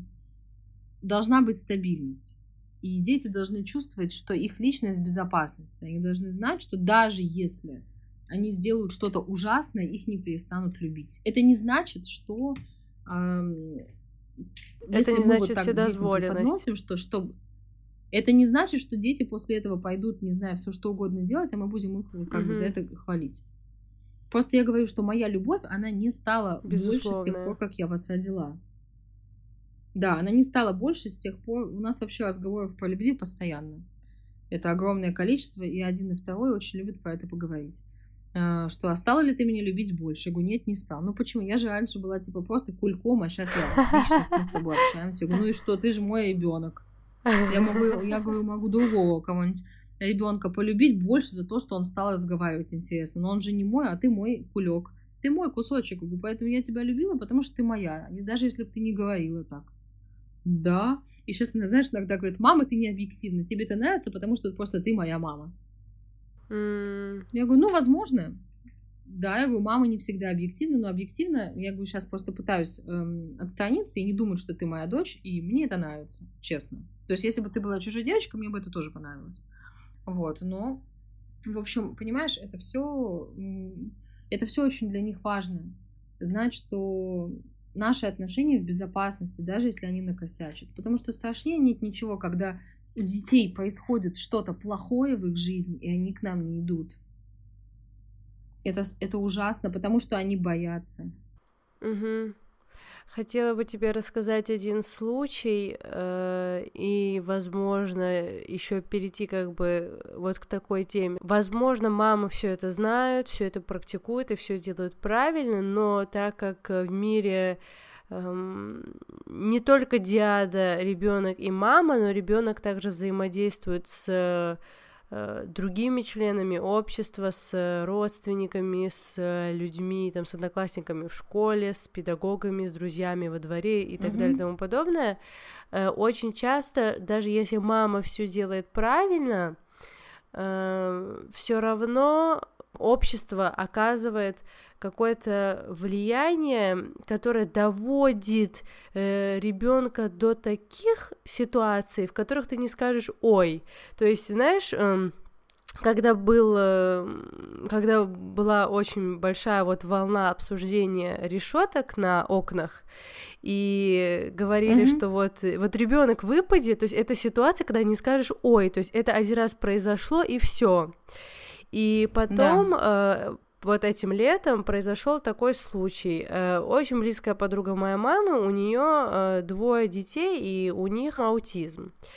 И она очень хорошая женщина, она мама-одиночка, и э, ее дети... Как часто бывает в таких семьях да. с детьми с особенностями, да, да мама-одиночки. Да. Угу, тоже. И в этом году, в прошедшем, ее дети сдавали ЕГЭ. И у них не было в семье абсолютно никакого культа ЕГЭ абсолютно никакого культа университета. То есть э, она была абсолютно адекватной мамой, и э, уж точно, если бы ее ребенок пришел к ней и сказал бы, что он не сдал ЕГЭ по э, математике, она бы отреагировала на это абсолютно нормально. Она очень была мягкая, она очень мягкая и хорошая женщина. И когда ее сын э, получил результат ЕГЭ, э, по математике. Он не прошел, не набрал проходной балл. Он пошел в школу и э, начал, ну не разборку, но как бы начал обсуждение с э, своей классной преподавательницей. И она ему что-то такое сказала, что он пошел и выбросился из окна. С 16 этажа он выбросился. Это было вот этим прошедшим летом, и это было... Это очень, очень, очень, очень жестко. Это настолько жестко, потому что он же еще близнец, то есть там вторая девочка. Представляешь, близнецы аутисты, то есть понимаешь, ну, да. какой дяди они существуют, да. то есть это как сиамские близнецы. Да. И когда это произошло, да. э, весь ужас этой ситуации просто окольцовывало то, что маме их было абсолютно плевать на ЕГЭ изначально. Ей было все да. равно. И что... Но у нас такое угу. общество, да. Никто не будет поддерживать тебя, все только будут искать виноватого. И такой вопрос, что делать тем, и нам задавали э, под анонсом тоже э, такие вопросы в комментариях, что делать тем мамам, которые, они стараются, вроде бы все делают как надо, но э, родственники, родственники-абьюзеры, которые э, абьюзируют э, твоих детей, что с этим делать? Я считаю, что мама всегда должна быть на стороне ребенка. Ну, вот в адекватном смысле. То есть, знаешь, пока это маленький ребенок, а, мы должны защищать его интересы. То есть я просто хочу оговориться, если это подросток, допустим, мальчик, который обидел девочку, угу. я считаю, что адекватная, адекватная мать, она посчитает, что ее сын должен понести наказание но не от рук, допустим, родителей девочки, к примеру, да? Угу. Ну, но это просто не до Аллах вот с этим столкнуться. Я больше всего боюсь, что мой сын может э, как бы стать абьюзером, там, обижать э, женский пол. Для меня это вообще самый страшный сон, наверное. А, но я сейчас имею в виду детей маленьких, да? Угу. То есть, которые там, ну, а там, младшая школа, допустим, до этого возраста, да, начиная с рождения до младших школьников, к примеру. Я считаю, что мама должна думать о сохранности личности этого ребенка и защищать его. Это не значит, что бить морду, допустим, кому-то сразу. Безусловно, нет. А, но добро, оно стопроцентно должно быть с кулаками. То есть э, это не в прямом смысле, да, не в том, что действительно там какое-то насилие оказывается mm-hmm. а, в качестве сопротивления, но ты не можешь абьюзером, опять же говорю, абьюзеры понимают только силу равную им или выше. Это, это все, это аксиома.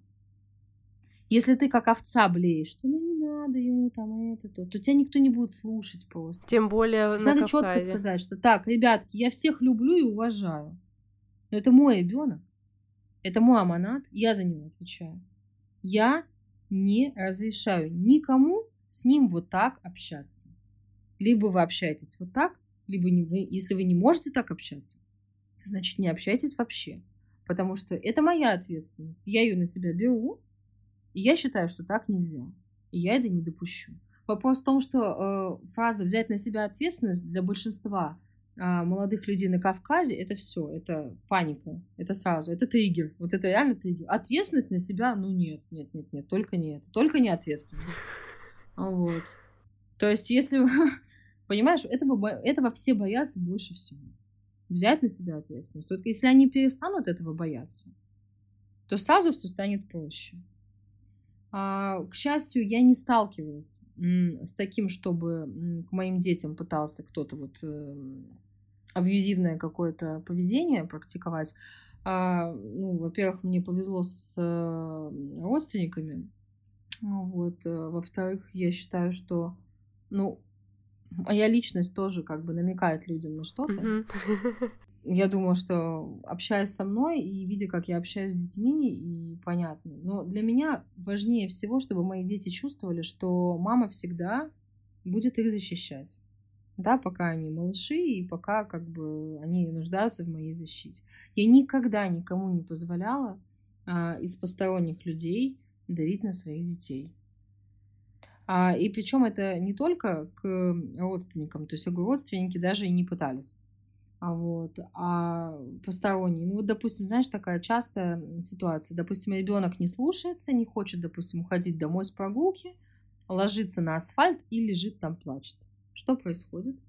Мама говорит, вот сейчас я тебя этому дяде отдам, либо добрый дядя сам хочет помочь этой бедной женщине, говорит, я сейчас тебя заберу, раз ты такой секой. Она говорит, да, вот сейчас тебя дядя заберет, вот видишь, какой ты плохой, непослушный, нехороший мальчик. Mm-hmm это жесть просто. То, что они делают, что, что понимает ребенок. То, что они хотят добиться своих целей, что затащить его домой, я это прекрасно понимаю. Но что видит ребенок? Он видит то, что вот если я не веду себя так, как хочет мама, я не нужный.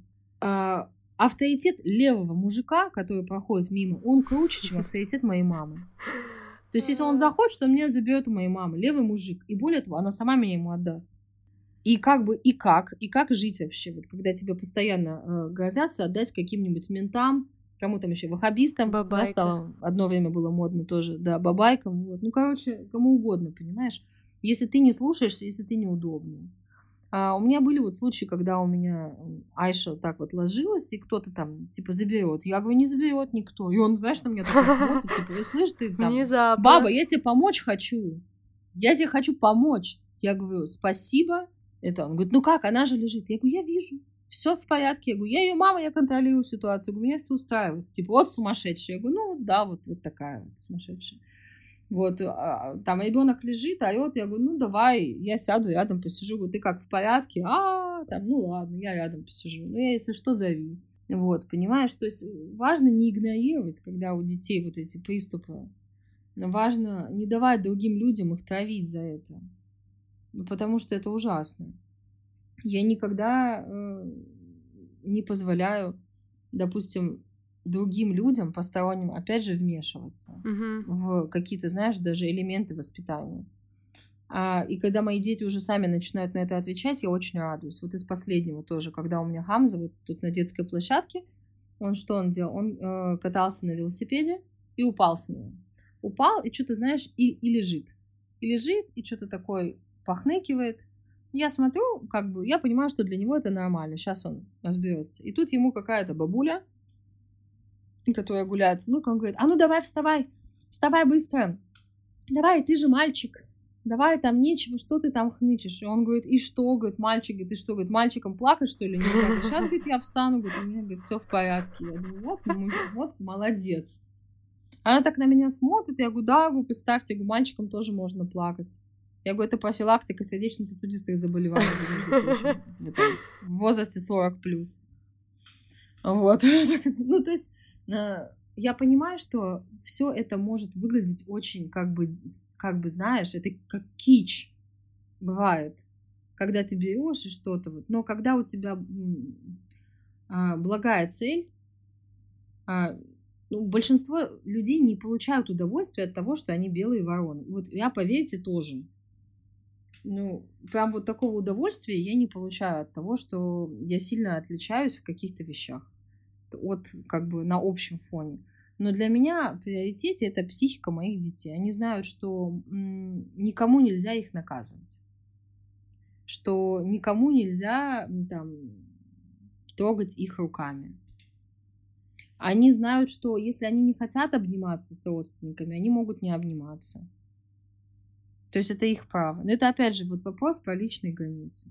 Но ты же понимаешь, что, например, в условиях Северного Кавказа, я тебе сегодня тоже про это рассказывала, где э, невесткам, э, даже когда там э, готовят курицу или рыбу и распределяют, кто какой кусок съест э, по каждому члену семьи, там отец съест голень, мой сын грудку, mm-hmm. а невестка ничего. Вот в таких условиях... А ты попку от курочки, да? Да, да. Вот в таких условиях очень сложно очень сложно, когда ты даже с, ну, себя не можешь отстоять элементарно кусок рыбы или кусок курицы, да, или фрукты, то, что ты не можешь поесть в доме у мужа, потому что ты живешь с его родителями. И это не какой-то аномальный случай, это сплошь и рядом. И ну, к счастью, это не каждый второй, но угу. просто бывают, что не фруктами там манипули... там в роли фруктов да, выступают что еще что-то другое. Да. То есть кто-то фрукты не дают есть, а кто-то заставляет готовить на 20 человек там на девятом месяце. Ну, условно говоря, да, понятно. Слушай, вот все, все получают удовольствие по-разному. Ну, хочешь вот так, ну, делай так. Это же твоя жизнь. Я переживаю в первую очередь за своих детей. За все, ко всем остальным мне тоже не безразлично, но у меня нет вот задачи, знаешь, причинять всем добро. Ле, бежать ко всем и говорить, вы что, что вы делаете? Не носите ребенка от себя. Уберите смесь какое кесарево? Там, какое это, понимаешь, там, или что ты там, ты орешь на своего ребенка, подумай, ты наносишь ему психологическую травму. Человек не готов воспринимать эту информацию. Mm-hmm. Ты для него просто сумасшедшая. Поэтому человек может готов воспринимать, может воспринимать информацию только тогда, когда он к этому готов. Хотя бы кому-то нужно для этого пройти через какие-то негативные чувства, через агрессию ко мне, например. Да, сначала позлиться, поненавидеть, потом, допустим, а, какие-то новые нейронные связи там образуются в голове, опачки. Оказывается, так тоже бывает. Хорошо. Ну, то есть, э, что я могу тебе сказать? Что всякое в жизни бывает. Есть вообще много страшного. И что нам с этим делать? Ты знаешь, сейчас мне такая параллель пришла в голову. Некоторые подписчики, которые, например, могут тебя читать, и э, то есть ты что-то пишешь вроде бы понятным языком, а они все равно не понимают, и до них невозможно достучаться. И сейчас у меня такой инсайт был в голове, когда э, я была в самом таком жестком лагере, в котором мне посчастливилось быть. Это как раз лагерь на бирманско-бенгальской mm-hmm. границе, и э, там э, очень горная местность, и я не уверена, что это как бы натуральный рельеф Земли, потому что там неадекватные какие-то mm-hmm. обрывы, ну, видимо, из-за того, что они вот строили вот эти вот э, строили вот эти mm-hmm. вот лагеря там, и э, там э, очень опасный, просто элементарно опасный рельеф mm-hmm. для детей. И э, когда один раз я видела, что маленький совсем ребеночек, который еще ходить не умеет, то есть он только ползет, и он идет по обрыву, mm-hmm. то есть по обрыву, и в нем не заложено никак, как бы, что там э, он не упадет, потому что он рахинья. Mm-hmm. То есть нету в этом разницы между шведским ребенком и ребенком рахинья. Он когда ползет, если он ползет по обрыву, и тот, и другой может с одинаковой вероятностью Но упасть. И я в таком шоке смотрю, да, но, да, да, но вот именно в этой ситуации, когда он такой вот малыш, и я смотрю на маму, и я понимаю, что это очень опасная ситуация. И я как бы показываю, что иди, возьми ребенка, типа, он на обрыве, ему надо помочь. И они на меня смотрели как-то ну, сумасшедшие, то есть они искренне не понимают, проблема? почему я, почему я так восклицаю, при том, что это не значит, что дети не падают, там дети mm-hmm. тоже падают, но просто между нами был как бы такой э, гигантский гэп. Тебе надо прочитать книжку Жан Ледлов э, как вос... принцип преемственности, как воспитать ребенка счастливым. Вот она там тоже пишет про то, как эти индейцы, как у них дети с мачете играют, и все нормально. Угу. Вот, и Ну, в целом все нормально, да?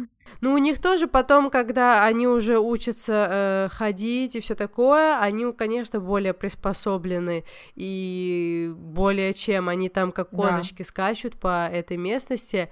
Но, конечно, когда это э, ребенок совсем маленький, он еще только ползает, то там э, неважно, он э, индиец или кто он. Я знаешь, про что э, хотела еще поговорить, затронуть тему.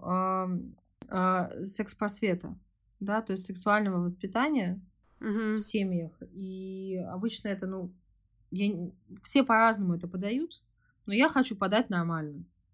У меня есть как бы такая задумка, что, может быть, э, Мишала, если получится, со временем сделать такую программу, адаптированную ну, для мусульман, да, чтобы уши не вяли и э, чтобы в нормальном формате говорить правильные вещи. Просто что я хочу сказать, что, опять же, как медик, и сталкиваясь именно вот с этой репродуктивной сферой в основном, я вижу, что огромное количество заболеваний, а, передающихся половым путем, в том числе ВИЧ, в том числе гип, ну, гепатиты, ВИЧ, и про всякие уреоплазмы, микоплазмы и так далее я вообще молчу.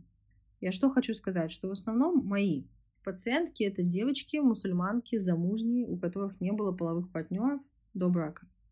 И как видите, их это не спасает. А у нас нет э, этой темы в обсуждении практически ни у кого, когда девушка выходит замуж, чтобы э, посмотреть анализы молодого человека. И заодно и посмотреть анализы тоже девушки. Потому что гепатитом можно заразиться на приеме у стоматолога. К слову, да? У нас нет вот этой практики, такого подхода к здоровью. Это раз.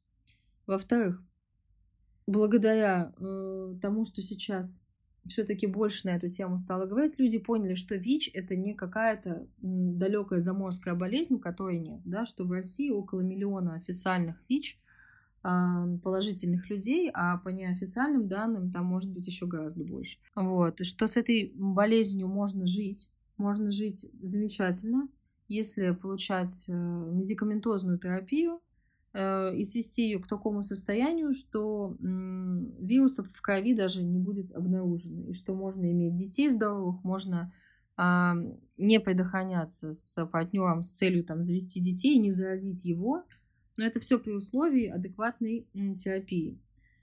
А, к чему я это все говорю? К тому, что ну, у мусульман у нас есть определенный взгляд да, на э, интимные отношения, да, что они должны быть в браке. И многие люди, э, у которых имеют детей уже подросткового возраста, они боятся говорить на эти темы, потому что думают, что если они будут это обсуждать с детьми, они как будто им, знаешь, как пропагандировать. будто они пропагандировать, и как будто они им, ну, знаешь, такое негласное одобрение, да, дадут. При том, что большинство молодых mm-hmm. людей, они без одобрения это все умудрялись. Ну, не знаю, как сейчас, но поколение до того, как исламизировалось, да, то понятно, что там никаких тормозов наверняка у людей не было. Вот, я что хочу сказать, что если э, мы об этом не говорим, этого не значит, что этого нет. Я э, пытаюсь сейчас сформировать как бы это свои мысли в правильные слова, чтобы не задеть ничьих чувств, чтобы ну, вы поняли, что именно я хочу сказать. То есть мы можем сколько угодно осуждать, допустим, внебрачные связи, а, запугивать своих детей этим, но запугивание плохо работает. А лучше всего работает через самоуважение, через мораль. Это раз вот, через чувство собственного достоинства и через как бы желание заслужить э, а, милость Всевышнего, а не страха даже перед э, наказанием. Да, в этом возрасте это плохо работает. Вот. И хочу еще что сказать, что часто, когда молодежь э, влюбляется, то их понятия могут стать зыбкими и шаткими. Да, тут все, во что они верили, может как бы пошатнуться, да, под э, властью гормонов и э, их чувств. И они могут совершить поступки, которые мы не одобрим. Но я считаю, что есть огромная разница. Если, допустим, э, ребенок сделал неправильный поступок, то есть разница. После того, как он его совершил, допустим, да, это плохо, что он это сделал. И мы это не одобряем, и мы к этому не призывали, и мы это осуждаем. Но есть большая разница для нас, как для родителей. Наш ребенок после этого ВИЧ положительный или ВИЧ отрицательный. Очень здорово, что ты сейчас про это говоришь, потому что подкаст, который будет как раз после тебя, это будет мусульманка Свич. Ты прям подвела. Вот. Я думаю, что она скажет много того, что содрогнет просто э, сознание людей, как тяжела жизнь этих людей со статусом ВИЧ, насколько они стигматизированы в обществе, особенно в нашем, как это тяжело. Угу. Поэтому здорово, что будет такой подкаст, я буду его ждать очень и с удовольствием его послушаю. Иншалла. Здорово, что ты поднимаешь такие темы. Знаешь, что я бы хотела mm. сказать, как бы в завершении, э, то, что многие девушки, как вот я поняла по сообщениям, которые они написали, и, кстати, э, когда мы сделали этот анонс и сказали, ну, задавайте свои вопросы про абьюз, и там было так мало вопросов в комментариях, и это было они потому, боятся. что э, стеснялись, видимо, писать комментарии, да, и писали в личку, и э, очень много вопросов, которые связаны именно с э, абьюзом абьюзом с религиозной точки зрения, типа вот, как я, вот я прочитала, что я э, хочу заслужить довольство Всевышнего, поэтому терплю, что, например, мой муж меня бьет, mm-hmm. или, э, ну, не бьет, а, возможно, какое-то психологическое насилие, mm-hmm. либо я это делаю для того, чтобы усмирить нас. Mm-hmm. Я думаю, что здесь важно, чтобы девушки изучали, что Аллах дозволил, да. что Он сделал халяльным, да. и что Он сделал, да. да, харамным. И не надо то, что вам дозволено, делать недозволенным. И то, что есть да, огромное количество как 100%. бы... Угу. Потому что надо понимать э, степень как бы своего положения, что если тебя человек угнетает, он может тебя убить или оставить тебя инвалидом. Ты не знаешь, никто тебе не говорит, что вот сейчас я тебя ударил так, а в следующий раз я тебя ударю посильнее. Никто никого не предупреждает. Ты своих детей оставишь угу. сиротами. Ты сама останешься, допустим, беспомощная, и э, хотя ты взрослая женщина, ты можешь уйти оттуда. Ты можешь просто взять и уйти. Э, сейчас есть куча организаций, которые помогают. Но это не вопрос невозможности. В подавляющем большинстве это нежелание женщины. Почему она этого не хочет, это другой вопрос. Об этом можно записать гигантский подкаст. Понимаешь, это все разобрать. При том, что я говорю, я не специалист какой-то. Я надеюсь, что я им, иншалла, стану в этой области, потому что mm-hmm. я понимаю, что это слишком многогранная тема, которая затрагивает нас всех, и меня и с профессиональной точки зрения, и мне это нужно для моей работы, я не знаю, куда это меня дальше поведет, но это мне точно нужно. Вот, и я считаю, что человек, когда он приходит в ислам, да, даже если он этнический мусульманин, скажем так, приходит, да, чтобы понимали, что не только не этнические мусульмане, да, все, когда человек приходит в ислам осознанно, Угу. Он туда привносит то, что у него было под джихилией. То есть, если он был дерзкий, как пуля резкий до этого, и такой, знаешь, который э, хулиган, допустим, да, такой, который э, много делал того, что не нужно было делать. И тут он принял ислам, и тут он вроде остепенился. Угу. Но вот это желание, понимаешь, э, трепать людям нервы, оно же не пропадает никуда. Если человек был мягкий, Угу. Он пришел в ислам, он начинает эту мягкость еще больше, понимаешь, усугублять. Ну, в хорошем смысле, да? Вот. А угу. человек, который был жесткий, угу. он в исламе приходит, он становится радикальным, он начинает все делить на черное и белое, на хороших, плохих, всех такфирить, а, все запрещать, быть закрытым. Да, при том, что если бы мусульмане первые такими были, я не думаю, что их дават был бы настолько успешным, каким он был да, mm-hmm. без социальных сетей, без YouTube, без всего этого, да, то есть это чисто личным общением, личной харизмой и своим нуром. Сто процентов. Вот. Поэтому э, надо, знаешь, уметь контейнировать, понимать, что, э, ну, не надо вот прикрываться религией только, ребят, вот, ну, пожалуйста. Да, свои личные хотелки, свои личные травмы не надо прикрывать религией, это здесь ни при чем то понятно, что психика сопротивляется, и вот это знакомое старое доброе болото, в котором вы привыкли сидеть, как бы там комфортно, потому что чтобы что-то изменить, нужно очень большой сделать рывок. Нужно, во-первых, опять же говорю, страшилка, да, взять на себя ответственность. Это же очень страшно.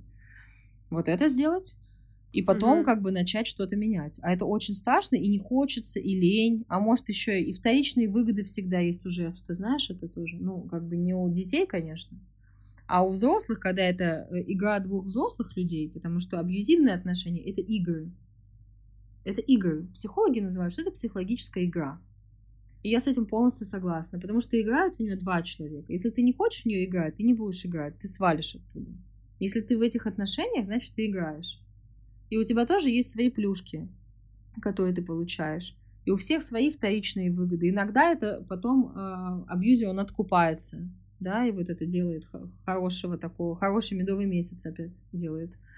Э, задаривает подарками, вниманием и так далее. А кому-то это даже не нужно, им просто э, они сами жертвы хотят чувствовать себя ничтожными они хотят чувствовать себя вот э, мучениками, великомучениками такими, знаешь, хорошего, богатого и доброго вот каждый полюбит. А вот ты козла полюби, который тебя бьет, вот ради Аллаха полюби его и терпи, понимаешь? Поэтому тут э, это, ну, психика людей, она вот так себя ведет по-разному. Поэтому хотите играть в игры, вы можете в них играть. Но просто знайте, что можно по-другому. Просто это сложно. Если ты привык играть в игры и давно в них играешь, то это сложно перестать. Но есть другая жизнь. А, это не значит, что нужно обязательно разводиться в сию секунду и рвать э, все как бы мосты mm-hmm. сжигать. Но просто надо понимать, что другая Но жизнь. Нужно поднимать вопросы. И не должна эта жизнь в Дуне быть исключительно страдания в том, чтобы терпеть и саморазрушаться внутри, да. То есть mm-hmm. она все-таки, это не значит, что у нас э, как бы сплошное веселье, нет. Но мы должны быть счастливы, мы должны э, стараться хорошо воспитывать своих детей, если они у нас есть, да, мы должны быть добры к другим людям. Ну, я это как-то так вижу. Может быть, кто-то со мной не согласился, но это я не претендую на истину в последней инстанции, но мне почему-то кажется, что насилие не нужно терпеть, его вообще не должно быть у нормальных людей. Надо mm-hmm. искать... Кто не согласен, мы их заблокируем. Да, отлично. Я люблю блокировать в последнее время. Нет, можно быть не согласным по-разному. Если они экологично не согласны, то very welcome. А если они не экологичны, как сегодняшняя mm-hmm. башня, которая мне поставила диагноз, стоя, допустим, да, Э, психически вот они вот любят так делать, то так, конечно, я не согласна. Я так не разрешаю, это бан. Угу. Мне кажется, что есть такое правило, я придумала uh-huh. только что, что э, без вопросов э, можно слушать только Всевышнего, то есть без вопросов и не поднимая никаких вопросов и не ставя ничего под сомнение. А все другие отношения в них можно поднимать вопросы, и э, людям можно задавать вопросы. И нужно. Я вот думаю, что да, и я думаю, что если вот все девушки, которые в рамках э, религии задавали такие вопросы, что им надо думать вот в таком ключе. Да. Мариам, я тебе безмерно благодарна за эти три часа, уже больше даже трех часов, которые мы провели Мне вместе. было очень интересно. И пообщаться на эти темы с тобой. Да, да. У, меня, у меня затекла затекла шея, я так вот кивала, потому что я не хотела вообще э, прерывать как-то mm-hmm. твой поток мыслей, и я очень надеюсь, что эм, и сразу предложу это нашим слушателям, чтобы вы обозначили, какие темы вам интереснее всего из тех, которые мы сегодня вот так вот поверхностно затронули, для того, чтобы мы обсудили их более подробно, то есть какую-то одну конкретную узкую угу. тему, и мы тогда запишем на, э, на нее отдельный Супер. подкаст. Иншалла так и будет. Да, очень надеюсь, иншалла. Спасибо тебе гигантское. Э, все с тобой не прощаются до да. следующей недели. Иншалла. Спасибо всем, кто послушал, э, нашел время, уделил э, вот этому подкасту. Я очень надеюсь, что хотя бы какую-то крупицу пользы из того, что мы тут с Майко наговорили, Иншалла. каждый, кто послушал этот подкаст, он, иншалла, вынесет хотя бы крупицу пользы. И я очень надеюсь, что это на благо. Вот, и я очень приветствую обратную связь. Спасибо всем. И, ну что, как ты сказала, до новых встреч, да, я буду очень рада. Yeah. Все, ассаламу алейкум, рахматуллахи баракатух. Валейкум салям, рахматуллахи ва баракатух. Вы слушали Альпака подкаст. Mm. Okay. You guys done? Mm. Okay.